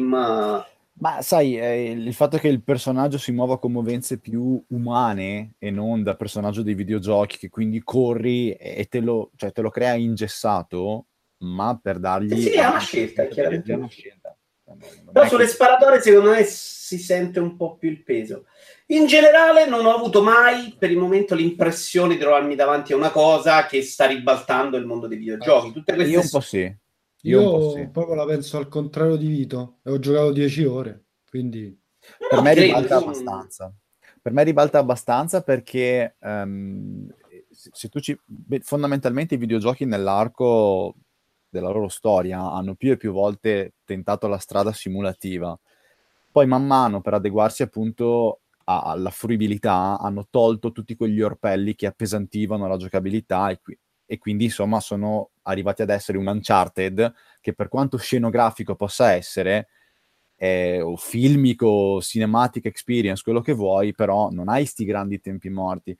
Riportare in auge tutto quello che l'industria ha provato a levarsi dalle balle in maniera così forte, secondo me è abbastanza un cambio di paradigma, che non è semplicemente il ritmo lento, è proprio andare in una direzione che i videogiochi... Però non ci credono al 100%, cioè molte idee sono... voglio obbligarti a fare il Kingdom Come. Avete presente Kingdom Come, no? Sì. Cioè delle idee chiusissime, faccio sempre questo esempio perché è quel gioco là, devi fare le cose in quel modo, una roba che vai fuori di testa, cioè devi, coi suoi tempi, però lì le devi fare per forza così. Il Red Dead, vuoi o non vuoi, te ne sbatti di tutte, cioè l'idea che lasci il cappello per terra e se non te lo vai a raccogliere rimane là, poi però monti a cavallo e te lo prendi. Ti perdi il cavallo, devi andare a piedi. Sì, ma se vado nella stalla il cavallo compare magicamente dentro. Quella scelta lì è alleggerita. Io non sto facendo praticamente niente di tutte queste robe incredibili, fantastiche di realismo. Faccio le mie missioni, non mi sono neanche lavato, sono uscito con una tizia, mi ha detto non stai benissimo, insomma si sente un odore un po' terribile. È bello, però non mi sono sbarbato, capite? Non è roba in cui poi ci credono e dice ok, la stai parlando della tua vita reale o di Red Dead? Nella vita reale non sono neanche uscito con la donna, non lo so, cioè io però scusami, la complessità, cioè, veramente dalle prime 10 ore che ho giocato io si nota una complessità, cioè proprio io mi immagino veramente le riunioni che questi hanno avuto, no? È tipo uno alza la mano, c'ho un'idea, i coglioni dei cavalli secondo me al freddo si devono ristringere. E il project manager avrà detto ok, figa s'idea, quanto ci costa?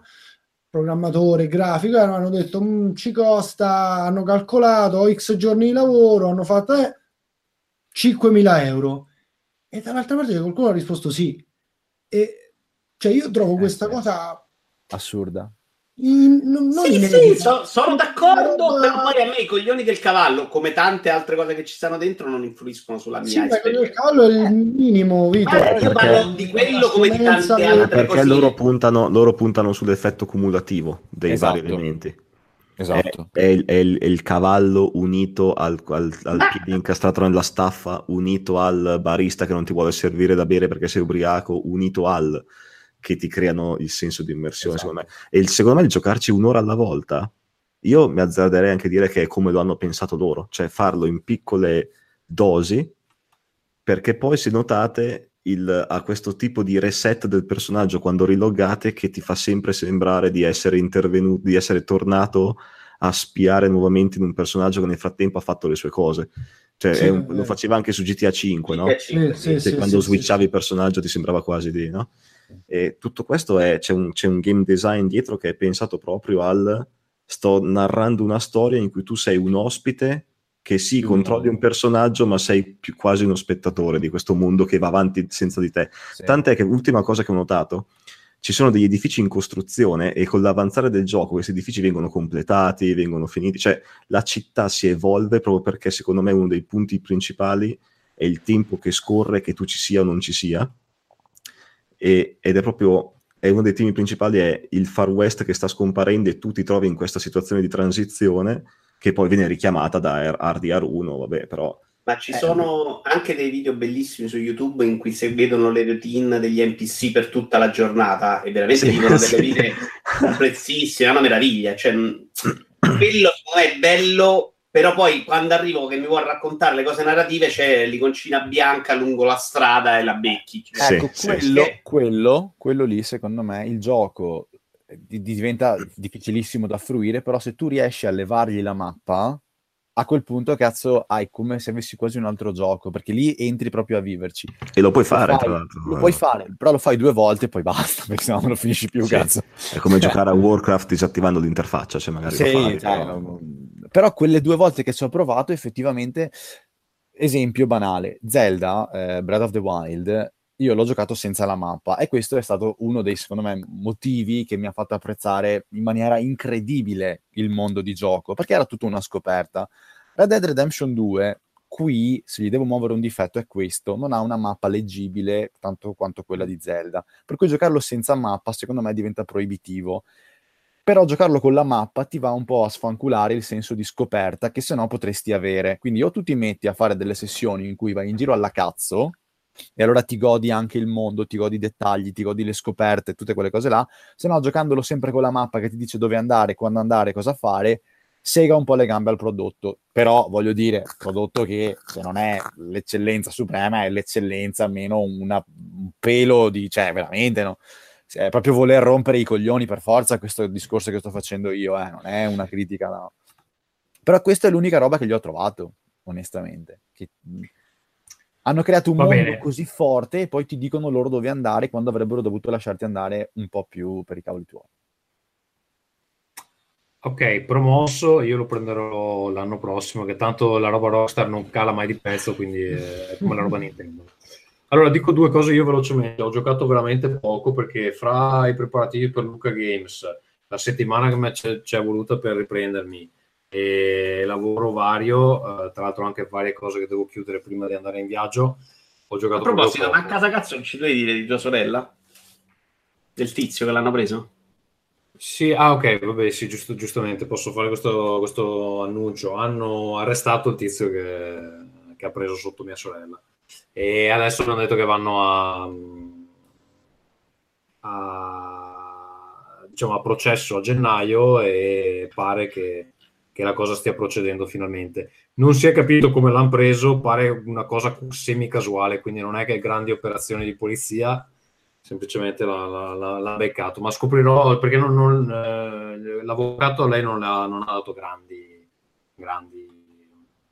novità, e quindi questo è quello che so. Comunque l'hanno preso e si procederà. Questo Stefano probabilmente qui si trova un po' spaesato, perché non sa di che cazzo stiamo parlando. C'è stato un incidente l'anno scorso. Un tizio ha tirato sotto mia sorella in macchina, sta bene, mia sorella non è morta, non è successo niente, però insomma le ha fatto tanto male, e poi era scappato, e l'hanno preso recentemente. Chi ascolta Ringcast lo sa, perché con questa storia delle case alla fine condividiamo anche cose abbastanza personali, e quindi vabbè, a gennaio saprò meglio e vi darò degli aggiornamenti quando li so io. Allora, dicevo, Thronebreaker è la versione single player del Gwent di CD Projekt Red, cioè il gioco che c'era in The Witcher e che poi è diventata una cosa stand alone. Io avevo provato la beta qualche tempo fa, poi in realtà non avevo continuato, più che altro perché non ero molto convinto dai prezzi dei pacchetti, che erano identici a Hearthstone, ma il gioco secondo me non era a livello di Hearthstone. E niente, alla fine ho preso Thronebreaker e ho detto: beh, a me non, cioè, la pressione del gioco competitivo non è mai piaciuta molto. Infatti non gioco molto in multiplayer, mi piace giocare per i cazzi miei senza nessuno che mi rompa le palle, anche perché chi ci segue lo sa, sono abbastanza una sega, e quindi mi piace giocare al mio ritmo da vecchio. Allora, Thronebreaker ha questa cosa interessante che è tipo, immaginate una visuale un po' alla Divinity Original Sin, quindi semi-isometrica. Si impersona una regina di uno delle varie nazioni, che adesso non mi ricordo neanche quale cazzo è, perché vabbè, la storia è molto complessa, come la versione di The Witcher, e se non sbaglio questo è un prequel rispetto al The Witcher, anche se credo che Geralt salti fuori a qualche punto. Comunque, quello che succede, questa qui torna dalla guerra, si chiama Miv, mi pare che si chiami la protagonista, torna dalla guerra, ha lasciato il regno in mano al figlio per un periodo imprecisato, credo qualche anno. Il regno è nelle mani dei briganti, e quindi lei torna e cerca di tornare a rimettere ordine nel regno. In pratica si muove questa protagonista su una mappa con questa visuale un po' alla Divinity Original Sin. Le uniche cose che si possono fare sulla mappa è raccogliere delle risorse che sono tipo del legno, dell'oro e dei soldati, che possono essere utilizzati in un accampamento un po' simile a quello di The Banner Saga, per chi ha presente la parte dell'accampamento di The Banner Saga. Nella mappa si incontrano, oltre a raccogliere queste risorse che sono un po' nascoste, perché la mappa è abbastanza complessa, si incontrano anche varie missioni, e di solito le missioni si risolvono giocando appunto a Gwent. Alcuni invece sono un po' tipo delle scelte un po' libro game, tipo vuoi fare questo, vuoi fare questo, vuoi aiutare il paesano a cui hanno rapito la figlia, oppure vuoi mandare a fanculo e bruciarlo sul rogo. Cioè di solito sono un po' così le scelte, quindi anche abbastanza bianco e nero, senza grandi tagli intermedi. Le cose che si possono fare con le carte invece sono o delle battaglie normali, cioè per chi ha già giocato a Gwent sa che è diviso in 3 turni, bisogna vincerne almeno 2, però queste sono una minoranza, perlomeno all'inizio. Ho giocato solo 3 ore e mezza, quindi sono all'inizio. E poi ci sono delle varianti dove si gioca solo l'ultimo turno e generalmente o ci sono dei puzzle da risolvere, cioè c'è un modo preciso per risolvere una certa situazione, che era una cosa che esisteva anche in Magic Planeswalker, ricordami il nome, Simone. Scusa, sì, Planeswalker, sì, hai detto bene.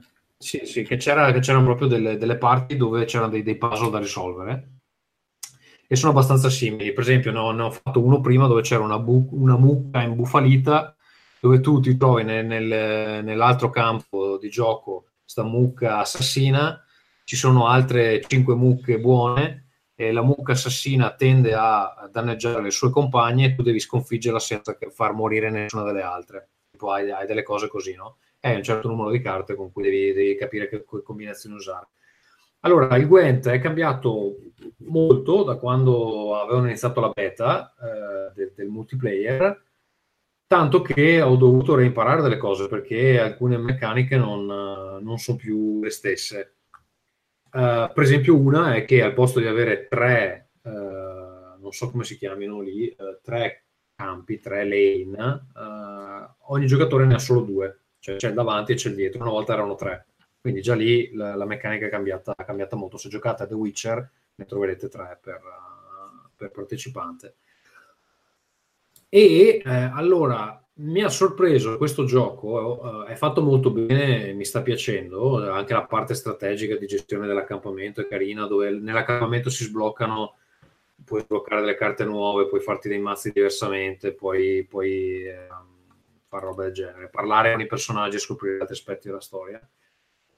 Però il Gwent in sé è difficile, ma difficile sul serio, nel senso che anche all'inizio, subito appena finito il tutorial, cioè ti buttano su sta mappa, tu hai 1000 quest, un po' tipo alla Ubisoft, un po' proprio a The Witcher, e trovi queste quest dove comunque devi avere una comprensione delle meccaniche del Gwent veramente notevole, perché il Gwent funziona in una maniera molto diversa rispetto agli altri giochi. Solitamente lo scopo è aggiungere, cioè ogni carta ha un valore, la somma delle carte in una riga forma il valore della riga. Un turno un turno è vinto dal giocatore che ha il punteggio più alto per quel turno. Una stronzata, però bisogna praticamente, siccome bisogna vincere 2 su 3, e il numero di carte che si pescano è molto limitato, bisogna valutare se giocarsi tutte le carte in questo turno, tenerne per dopo, cose del genere. A questo si aggiungono le abilità speciali, che in The Witcher erano delle cagate, qui invece le hanno complicate moltissimo, e quindi hai degli effetti a cascata, tipo delle carte che si possono spostare di riga, delle carte che possono attaccare direttamente un'altra carta, delle carte che entrano nel campo avversario, eccetera. Ecco, queste abilità speciali hanno delle interazioni fra di loro che sono complesse, e soprattutto secondo me in Throne Breaker una cosa che non è molto chiara è che a volte hai degli effetti a cascata talmente devastanti e avvengono talmente velocemente, quando soprattutto li fa l'avversario, che non è facilissimo capire che cosa cazzo sta succedendo. Cioè le mette giù una carta e iniziano a sparirtene 3, 2 si spostano, 3 muoiono, ti ruba un una roba al mazzo, ti ammazza il corpo e dici che cazzo è successo? E quindi lì è un po' difficile starci dietro. È bello, ma non è semplice e non è approcciabile come Hearthstone. Poi non so se Stefano magari ha una... perché lo conoscerai, immagino, essendo stato un competitor di Hearthstone. Che opinione ne hai? Che Gwent si piazza più per competitivo che altro. Hearthstone è molto più immediato, cioè tutti i giochi Blizzard sono più immediati in genere. Se guardi anche Heroes of the Storm comparato a Dota 2, no? Sono in generale giochi più per andare sui grandi numeri. E Gwent è, diciamo, una via di mezzo tra un Hearthstone e un Magic. Però anche per via di questa meccanica proprio particolare che lo differenzia molto dagli altri giochi di carte, sì, ha una curva d'apprendimento abbastanza ripida, secondo me. Non so se Simone ha avuto modo di provarlo. Io è uno dei pochi che non ho approfondito. Ho giocato, pensa, solo quando ero dentro The Witcher e non mi ha molto attirato. È proprio un'altra roba adesso, quindi secondo me magari esatto. Adesso beh, comunque era proprio un'altra roba rispetto ai TCG anche...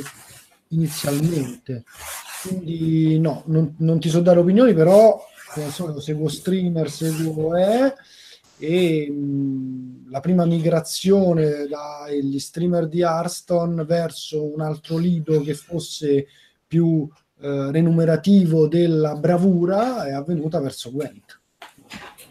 Okay. Stefano conoscerà sicuramente. Comunque, Thronebreaker, se vi piace la roba single player, non avete voglia di combattere con gente online bravissima che ha 1000 carte più di voi, è un buona cosa. È una roba dalle parti di Puzzle Quest, se avete preso. Se vi piace quella roba lì, vi piacerà anche questo. E vi permette di imparare il gioco, però non è proprio banale, lo sto trovando impegnativo. Ultima altra cosa che volevo dire, l'altra volta ho parlato di Prey che stavo giocando, che sto ancora giocando perché non l'ho finito, effettivamente è molto lungo. Ecco, devo dire che io sono in una situazione dove sono sempre senza risorse e adesso sono con la nave infestata completamente di alieni, ovunque si vada ci sono degli alieni cazzutissimi che ti spaccano il culo, e questo è un gioco dove comunque se non hai delle risorse devi essere veramente molto creativo per riuscire a passare delle cose. Non so se lo sto giocando sbagliato io, perché poi le possibilità di evolvere il personaggio sono molteplici. Non so se lo sto evolvendo io nel modo sbagliato o cosa, però ci sono dei passaggi che mi devo rifare 5, 6, 7 volte prima di riuscire a passarli e salvare in continuazione appena ne riesco. Ecco, la seconda parte è veramente piena di nemici, e invece la prima parte è molto più in solitario. Mi sta sempre piacendo, però anche quello sta diventando difficile. Non riesco a giocare a niente che sia difficile. Ok, basta, io sono solo questo, quindi vogliamo continuare con Stefano che non ha parlato. Alessandro, parlaci di Diablo 3 su Switch. Vabbè, Diablo 3 lo conosce chiunque, voglio dire, per cui quello che posso dire è che il porting mi sembra fatto veramente bene e che la portabilità gli dà nuova linfa vitale, ecco, ma aggiungere più di questo, insomma, non credo ci sia tanto altro da dire, insomma. Ok, allora vedo che Simone mi sta pregando di parlare di Pokémon e Stefano ci ha giocato. Vabbè, allora, se vi interessa. Sì, allora io ho preso una Switch esclusivamente per quello. Mi interessa molto perché l'ho preso anch'io per mio figlio. Io però non ho mai giocato, devo essere purtroppo sincero con tutti voi, non ho mai giocato a un gioco Pokémon, anche se so che quei giochi Pokémon sono molto fighi, molto, e niente, non lo capisco, parlane, ti prego, parlane. Ma sì, è particolare, nel senso non c'è una vera e propria storia portante, mettiamola così, perché è pensato per un pubblico giovane, giustamente. Poi lascia stare che ci giocano tantissimi trentenni, però la meccanica è molto intuitiva, soprattutto nella versione Let's Go, che è questa integrazione strana tra Pokémon Go per mobile e le meccaniche invece di un Pokémon classico. È un po' una rivisitazione di Pokémon Yellow, uno di quelli originali. Quello che cambia è che invece di andare a combattere coi Pokémon nell'erba alta, li devi catturare lanciando la palla Pokéball come faresti su Pokémon Go. Quindi c'è questa nuova meccanica che va a sostituire alcuni dei combattimenti, mentre invece i combattimenti con i trainer, con gli allenatori di Pokémon rimangono invariati. Secondo me la Switch è la piattaforma perfetta per questo gioco, sinceramente, perché tra l'altro la meccanica, io ho preso l'edizione con dentro anche la Pokéball come controller. Quando lo gioco sul televisore devo effettivamente fare il movimento per lanciare la pallina. Quando invece gioco in modalità portatile basta orientare lo schermo e premere dei tasti, quindi c'è questa attenzione ai controlli che sono differenti dalla modalità Switch in cui utilizzi il gioco, che per me è sempre un bel plus.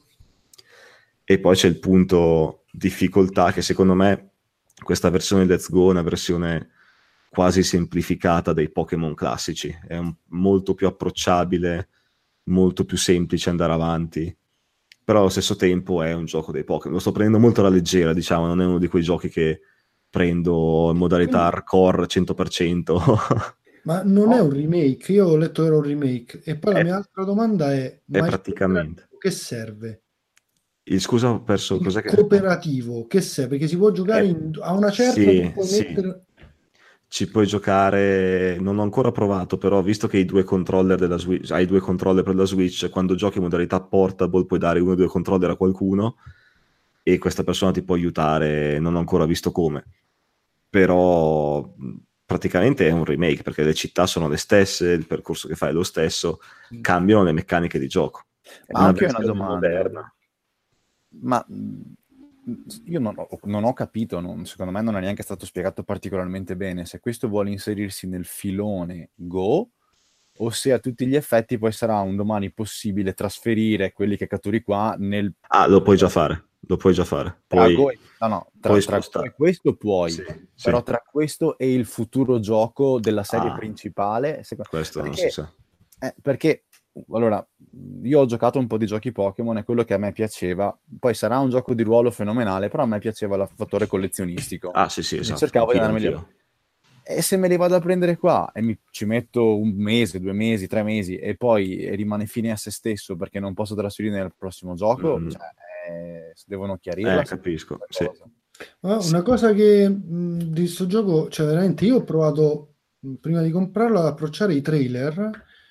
Cioè abbiamo detto che l'esport è complicato, pure i giochi di Pokémon sono complicati. Io non ho capito, non riuscivo a capire dal marketing che loro hanno utilizzato il gameplay allora forse perché è troppo semplice, allora non mi veniva, cioè è troppo semplice nella sua mente superiore, è quasi più probabile quello, perché non capivo dal trailer che tipo di gioco fosse e ho dovuto chiedere a un amico se andava bene per un bambino di 6 anni, mi è stato detto di sì, certo, come no, e no, non va, mio figlio non sa leggere, il gioco del tutto incomprensibile per un bambino che non sa leggere. Sì, quello sicuramente. Spero che impari a leggere con il gioco dei Pokémon, sì, però ripeto, per me è stato un impatto, cioè io adesso che lo gioco... Secondo me 6 anni forse è un po' poco, effettivamente.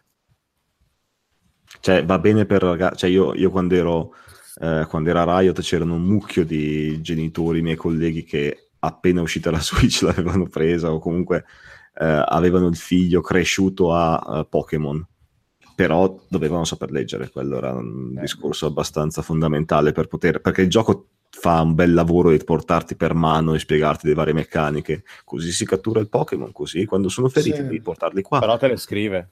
Perché non c'è una singola parola di parlato in tutto il gioco, quindi è semplice. Secondo me è un buon riempitivo per aspettare un nuovo gioco serio dei Pokémon, perché questo secondo me è una versione molto leggera per essere un gioco Pokémon nuovo, diciamo. Non sarà una sfida, ecco. Il dubbio è che abbia quasi il gusto di uno spin-off, tipo Mystery Dungeon, che appunto rimanevano fini a se stessi e non potevi trasferire nulla nei titoli della serie principale. Stanno un po' tastando le acque, secondo me. Vogliono capire se la meccanica dei combattimenti versus cattura dei Pokémon è meglio così o piace di meno, se la modalità integrazione con Pokémon Go è una cosa apprezzata o meno. Sembra un gioco di transizione fatto per capire dove vuole che si vada col mercato, ecco. Sì, anche se ci sta benissimo come analisi, sì. È forte, ho portato io. Bravo, bravo. Va bene, di cosa vogliamo parlare? Il passo successivo sarà levarti tu dalle palle, secondo me sei stato proprio fantastico. Sì! Vito, ci dici di Return of Obra Dinn, che sembra fichissimo. Return of Obra Dinn, al momento, aspettando il finale di Red Dead, secondo me è il gioco dell'anno. Nonostante io non abbia... Sì, perché secondo me è proprio più innovativo, più perfetto. Poi ci metto anche dietro che l'abbia fatto una persona, cioè... Ora, io il fatto che non sappia neanche che cazzo di gioco stai parlando e per te è il gioco dell'anno, a me fa... Beh, perché se ne è parlato, è dall'autore, quello dell'autore di Pop, dell'autore di Paper Please. Nonostante io non sia il giocatore adatto, infatti non l'ho finito al 100% andandomi a trovare tutto. Ma scusa, ma ti ha appena detto che non sa che gioco è, ma spiegaglielo, no? Perché tu dai per scontato. E ci arrivo, un attimo, con calma, porca miseria, quanta pressione psicologica.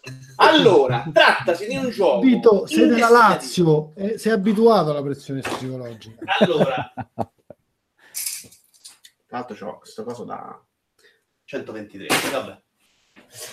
Trattasi di un gioco investigativo in cui tu arrivi su una barca dove sono morti tutti, per qualche motivo hai una bussola che ti fanno rivivere gli ultimi ricordi di queste persone, quindi vedendo e rivedendo i ricordi di questi... Lo conosco, è quello che devi farne 3 su un colpo perché te li dia buoni. Bravo, lo conosci sicuramente, ed è un gioco.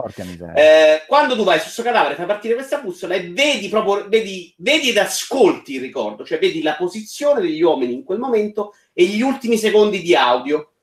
Tu, tra quello che vedi, quello che ascolti, alcuni dettagli che hai semplicemente su un libro che ti appunti, in cui banalmente puoi vedere delle scarpe di un tizio e quindi puoi capire da quello che persona è, no? Tu devi cercare di capire chi è morto, come è morto e chi l'ha ucciso, fondamentalmente. Per andare avanti devi trovarne 3 per volta, cioè se ne indovini solo uno, tutti e 3 gli indizi non fai niente, ma se per 3 personaggi indovini tutti e 3 gli indizi, lui ti dice ok, l'hai indovinati, vai avanti. Tu in realtà dall'inizio hai tutto disponibile, quindi è tutta una questione di guardarsi questi filmati a ripetizione. Questi filmati no, sono dei fermoimmagine, non sono dei filmati, e per cercare di capire. Quindi è veramente un gioco investigativo, perché poi c'è una precisione, una bellezza negli indizi fantastica, cioè alcune volte ci arrivi semplicemente perché uno parla una lingua che non è l'inglese, un altro dall'altra parte dice quello era francese, dalla parte trovi scritto sul disegno una cosa molto semplice, ecco, c'è la foto con tutto l'equipaggio, dove ovviamente non c'è il fotografo. Tu da quell'indizio capisci chi è il fotografo, perché non c'è nella foto, quindi quando lo trovi sai che non c'è nella foto, capisci chi può essere. Insomma, è tutta questa cosa investigativa. Io non sono la persona che poi sta lì a dargli tutto me stesso per trovare tutti e 60, io ne ho trovati 30, più un sacco di altri indizi che non ho coordinato perfettamente, ma mi sono divertito un casino, l'ho trovato bellissimo. In realtà tu puoi andartene anche senza aver indovinato nessuno, te ne vai subito, c'è il finale, che è quello che ho visto io con 30, e qui dice ho proprio dato l'incarico alla persona sbagliata, sei una pippa, muori, potevi far meglio, la prossima volta lo do un altro, che invece che lo scopo è cercare di indovinarli tutti e 60. Ma è bello come alcuni filmimmagini ti danno un'impressione, tu guardi quell'immagine, ti sembra che quello sia morto in un modo, invece dopo secondo, incastrando altri ricordi, riesci a capire che invece è morto in un altro modo, magari lo senti perché senti il rumore del fuoco, quindi è bruciato. Cioè una delizia, una perfezione, un orologio svizzero meraviglioso, secondo me. Quindi a livello di level design, cioè Red Dead, secondo me, gli è addirittura sotto. Poi parliamo di 2 produzioni molto diverse, però mi sento di premiare molto più Obra Dinn per quello di nuovo che apporta. Tra l'altro sto guardando adesso, non lo conoscevo il gioco, ha una grafica molto interessante, stile molto bello, 3D, cioè tu comunque ti muovi all'interno di questo mondo, no? Sì, tu ti muovi, c'è tutta la barca, non è grandissima, poi la barca è su 3 livelli e poi devi semplicemente investigare. Però è chiaro che è diverso il concept e tutto, ma giochi del genere magari con uno stile diverso. Mi viene in mente Myst, per dire, che non è proprio dell'altro ieri, è comunque un gioco investigativo in cui ti muovi con dei quadri stupendi, però cazzo, cos'è del 96 Myst? No, ma non te lo paragono nemmeno come meccanico, cioè qui veramente l'audio che si mischia al video, che si mischia pure su Mist c'era l'audio. Mist non ci ho fatto 100 ore, ricordo che ho fatto partire un razzo con un pianoforte all'epoca, cioè veramente che era già la cosa più grande che abbiamo fatto nella mia vita. Ma questi elementi di ricostruzione della storia non ti ricordano magari anche The Sexy Brutal, sempre su Steam? Allora, Sexy Brutal a me mi hanno annoiato a morte perché c'aveva una cosa assurda. Mi ricorda più Hitman, onestamente, nel senso in cui devi studiarti il livello, capisci tutto, però poi devi farlo funzionare alla perfezione. Qua no, qua si tratta semplicemente di raccogliere indizi. È veramente un gioco da investigatore, cosa che secondo me capita raramente nei videogiochi. Io non ricordo. Infatti, io sono un grande amante dei gialli, quasi una quindi delle cose devi lavorare col cervello tu, e quando ci riesci sei veramente soddisfatto, perché riuscire a incastrare tutte le cose non è una roba che ti spara in faccia, tranne forse i primi 3 che servono per farti capire la meccanica, ma c'è una bellezza proprio in cui le cose si incassano, in cui va veramente gli indizi, perché forse detto così sembra che gli indizi siano molto chiari, gli indizi sono veramente sottili, nascosti, devi star lì, te la riguardi, te la ascolti, e man mano il cervello comincia a collegare cose fino a farle diventare realtà. Non è come L.A. Noire, per citare un altro gioco di Rockstar, investigativo. No, L.A. non investigavi, proprio guardavi le faccine, cazzo. Allora è quasi come Orwell, dove Sì, Orwell è quello dei testi che andavi a leggere. Esatto, ci somiglia già di più, sì, è quella roba là. Però nel video, nella cosa, con una precisione, Orwell, ad esempio, è un'altra cosa che mi ha annoiato, perché secondo me alla fine dovevi andare a mischiare un po' a tentativi, non c'era sta perfezione, sta precisione dietro, però siamo da quelle parti, assolutamente. Possiamo andare avanti, eh? Va bene, dai, facciamo uno a testa. Simone, prendine uno. Ma io non c'ho niente interessante, cioè, perché veramente questo periodo ho giocato a Red Dead, Artifact, e sto giocando tantissimo a Magic Arena, e cioè, adesso posso parlarne tanto bene, e, però ne ho già parlato, se non sbaglio, quindi vai, andate voi. Esatto. Va bene, Alessandro, prendi uno dei tuoi. C'è Kenshiro, ma invece di Kenshiro prendo uno di VR. Prendiamo Beat Saber, ma visto che Astrobot ne aveva già parlato Mottura, se non ricordo male. Sì. Beat Saber, scaricato ieri sera, provato, mi sembrava bello dai video che ho visto su YouTube, ma secondo me fa parte di quella, io la chiamo seconda generazione dei giochi VR, dove veramente sembra che gli sviluppatori abbiano capito come sfruttare bene, ma bene, questa periferica. Astrobot è stato uno dove effettivamente il visore non ti trasmette, cioè ti fa vivere la cosa in realtà virtuale senza darti il peso dei limiti che questo comporta, e Beat Saber è un altro che fondamentalmente ti bypassa quelli che sono i limiti della VR, ti dà un senso di fisicità che secondo me è molto superiore anche a Superhot, perché ti devi spostare per schivare. Per quelli che non sanno cosa sia, fondamentalmente è un rhythm game in cui vengono utilizzati i move, che vengono mappati all'interno del gioco come se fossero 2 spade laser, una rossa e una blu, e il gioco ti manda contro dei cubi, o rossi o blu, con delle direzioni in cui devono essere tagliati, e tu devi tagliarli a ritmo. Però, primo, la colonna sonora, le musiche di questo gioco sono bellissime. PlayStation quante canzoni è uscito? Orcocan non le ho contate, ma sono più di 10 di sicuro. Su PC il limite era che all'inizio c'erano 10, poi c'erano uscite, avevano fatto quello per crearle, quindi c'era veramente tutta la discografia mondiale. Così a occhio secondo me sono una quindicina almeno, non sono una valanga, per carità, però sono rigiocabilissime, bellissime. Non so, c'è la modalità tra virgolette adventure, che vabbè però è una cagata, perché di fatto ti fa fare le canzoni in sequenza, con una sequenza che decidi tu, mettendoti però alcuni ostacoli, tipo che ne so, in un caso non vedi le frecce che indicano il taglio, la direzione in cui devi tagliarle, scompaiono dopo un po', piuttosto che hai 3 modalità, quella con le doppie spade che si vedeva su YouTube all'inizio, quella in cui usi una spada singola. Cambia, tra l'altro cambia molto con una spada invece che 2, la trovo figa anche quella, io onestamente. Sì, ma secondo me è bellissimo. Sai, proprio col corpo ti senti molto più elegante a fare lo spadaccino con la spada sopra. piace, cioè sono belle entrambe, mi piace di più quella doppia, però anche quella singola è una figata, quella singola sei più schermidore, quella doppia esatto, è proprio la sensazione tua di essere... poi io mi guardando nel video e sembravo sempre un ciccione che si muoveva in modo assurdo, sì, però la sensazione mentre lo fai è fighissima. Questa per un attimo ti sei sentito leggiadro, un po' tipo come si chiamava quello là di Game of Thrones, lì, il maestro di spada di Arya. Mentre tu c'è questa disconnessione, no? Mentre tu ci giochi, ti senti cazzo un ninja perché sei là. Poi io ho giocato subito a modalità expert, me la cavo anche abbastanza bene, e quindi cazzo ho detto. Expert è l'ultimo?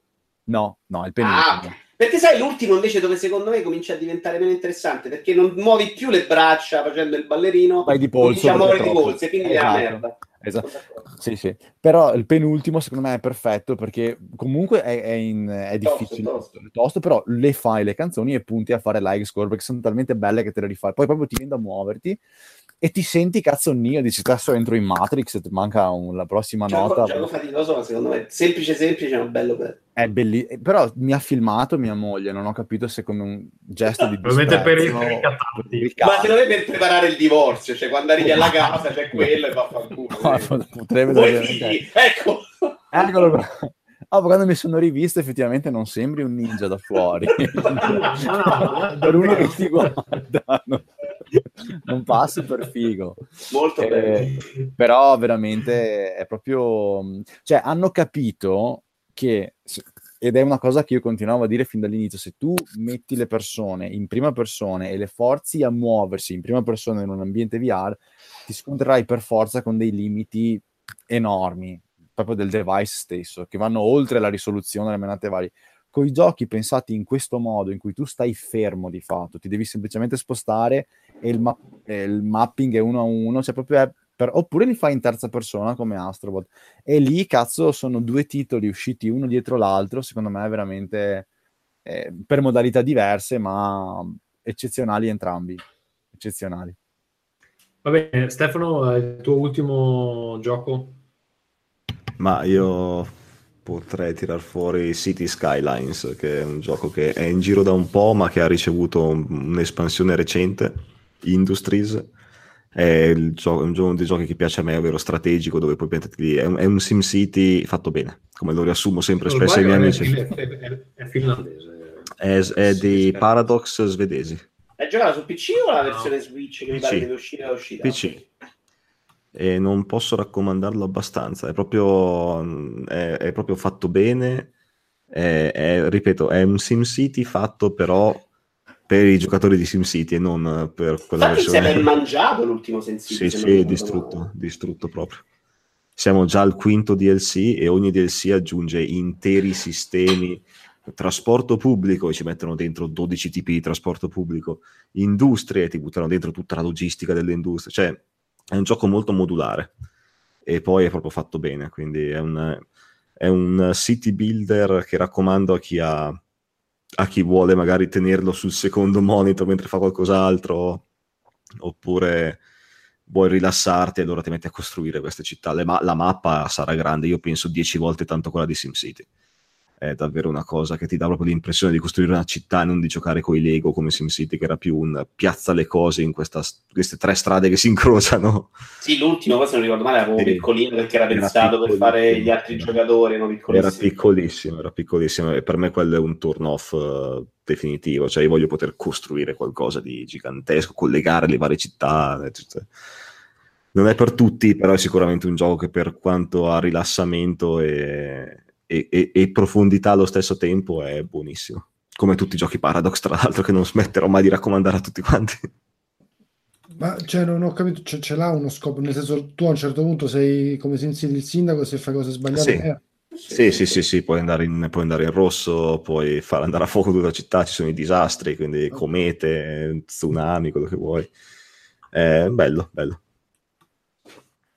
Va bene, Vito, ultimo tuo. Poi sì, guarda, no, me li faccio tutti e tre, ma tanto molto velocemente. Hitman 2 è praticamente neanche un seguito, sembra veramente il proseguio del primo episodio, che era uscito a capitoli e con altri capitoli fondamentalmente, in cui la storia si porta a chiudere.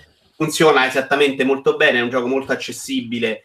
Io adesso sto giocando tutti i capitoli in un colpo, giusto? Sì, adesso è uscito tutto insieme. Tra l'altro sul PC ti danno il 2, ti danno anche tutto il primo, proprio perché è la storia va a seguire quella. Funziona allo stesso modo bene. Io lo sto giocando stavolta senza aiuti, che non sono dei propri aiuti, cioè tu hai la possibilità di decidere tu cosa fare o seguire dei percorsi che ti indirizza lui. Qui non ti fa le cose, però ti dice vai da Tommaso mentre sta sbadigliando e colpiscilo dietro la nuca, e lo fai, e quindi segui quei passaggi. In realtà sto facendo senza, diventa più faticoso un attimino, però comunque si fa. Rimane un gioco molto accessibile perché puoi fare le cose in modo molto semplice o super elaborato. Ci sono dei video su YouTube del primo in cui faceva delle cose che io non riuscito neanche a immaginarle. Sul Calibur 6 è ancora più veloce, cioè è quella roba lì. Io non sono un grandissimo fenomeno con i picchiaduro, infatti avevo preso Dragon Ball Fighters e veramente non sono riuscito a tirarci fuori un cazzo. Sul Calibur mi metto lì con l'arcade stick, do le gomitate sui tasti e mi diverto un casino. Funziona benissimo anche in multi, bello. A me lo stile non fa schifo come a tanti, è bello, e se ci continuano a mettere personaggi interessanti come Geralt Rivia o 2B di Nier Automata, io gli do i soldi stavolta a sto gioco. L'ultimo è Mario Party, che è quello un po' più che... Io ho il tempo per una micro domanda. Tu hai giocato il 5? Hai giocato il 5? Sul Calibur? No, il 4 l'ultimo. Okay. Il 4 ancora andava bene, insomma il 5 è stata una caduta di stile enorme per la serie e volevo sapere se valeva la pena prendere il 6. Tutto qua. Non so, io mi ci sto divertendo un sacco senza saperli giocare, però se vuoi un picchiaduro tecnico secondo me non è quella roba là. Mi ci diverto come mi divertivo a Tekken 3 15 anni fa ormai. Cioè sì, non è Virtua Fighter per carità, però esatto. L'1 e il 2 erano gran bei giochi, anche il 3, 4 lento, il 5 mi ha fatto schifotto sinceramente, perché io ho dei dubbi sul bilanciamento dei personaggi con queste armi corte, armi lunghe, sto potere speciale che toglie veramente un terzo della barra, cioè se vuoi farci una roba tecnica secondo me non c'è. Esatto. Il potere speciale dà fastidio a me che non ci capisco un cazzo. Eccolo là, l'hanno introdotto nel 5 e mi stavo sui coglioni. Boh, mi hai risposto a posto. L'ultimo è Mario Party, che avevo preso solo per l'online, perché dico finalmente posso giocare online a Mario Party, visto che offline è impossibile trovare, soprattutto a quest'età, ma neanche quando avevo 20 anni, della gente per giocare a Mario Party. Gioco io assoluto, considero il più bel party game della vita per giocare con gli amici. Si era uscita nei giorni prima lancio sta cosa che mettevano solo 5 minigiochi, dico vabbè, metteranno 5 minigiochi a rotazione, ogni settimana me ne metti altri 5, invece no, online c'hai 5 minigiochi, anzi 10 scusate, divisi in 3 gruppi diversi, e sono una cosa che veramente dopo 15 minuti si è rotto il cazzo e ne puoi giocare più. Tra l'altro... Io online vuol dire, cioè nel single player invece sono tanti.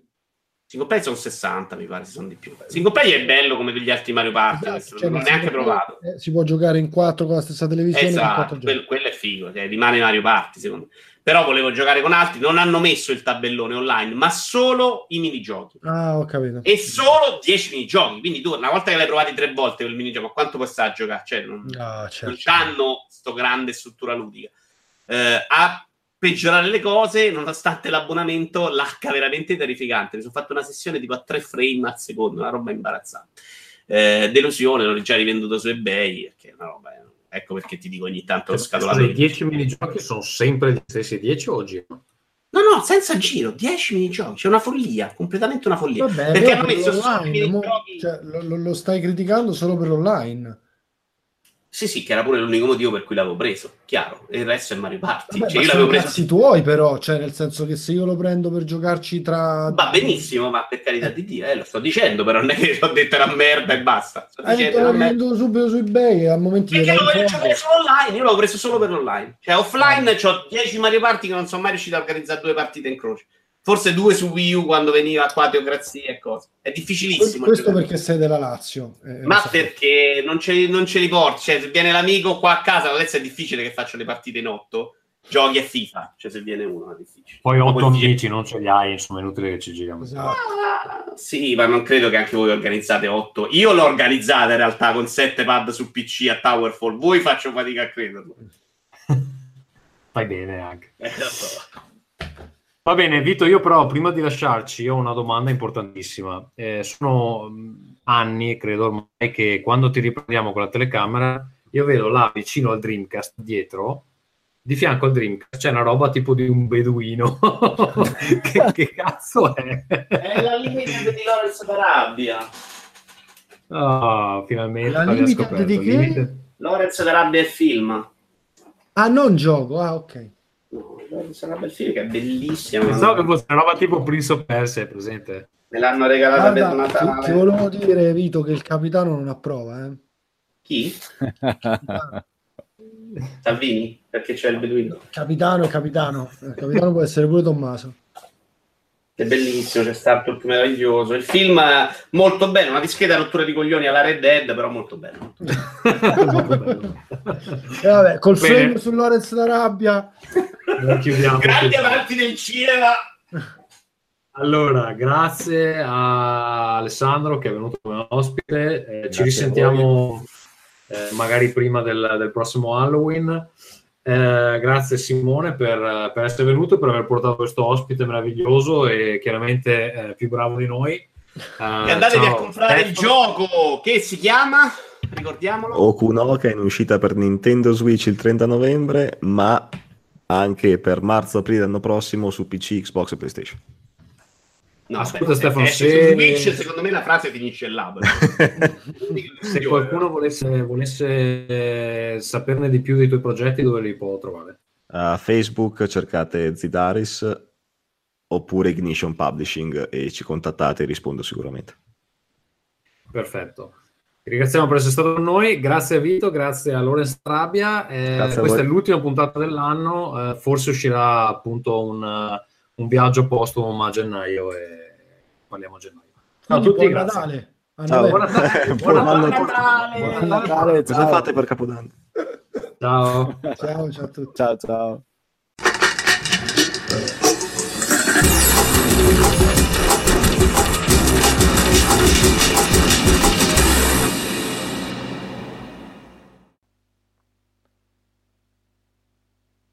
Allora, come si era detto in puntata, questo è l'ultimo episodio del 2018, ci risentiamo a gennaio con uno o più episodi a seconda di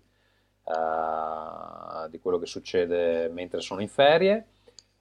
Io vi ricordo che potete supportarci all'indirizzo http://patron.podbean.com/ringcast. Se volete comprare roba su Amazon a dicembre, se avete ancora soldi rimasti dopo i saldi, Black Friday, Cyber Monday eccetera, lo potete fare dal nostro referral di Amazon che trovate nella descrizione dell'episodio e trovate anche nel nostro blog, colonna di destra. Semplicemente cliccate su quel link e poi vi rimane insomma il nostro referral e qualsiasi roba comprate poi ci ritorna qualcosina. Potete anche salvarlo nei segnalibri in maniera che poi utilizzate sempre quello e stop. Se volete utilizzare Discord, abbiamo un server ospitato da Ringcast all'indirizzo discord.io/ringcast.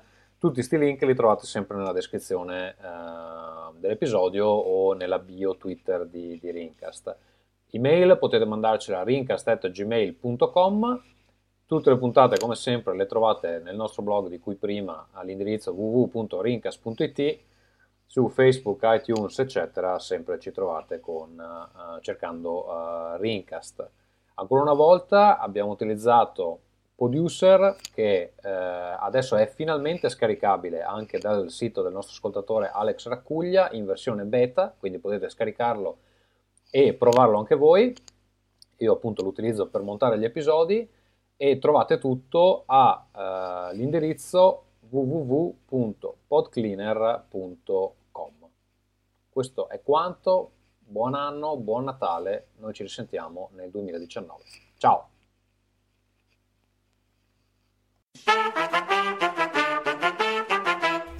Ringcast.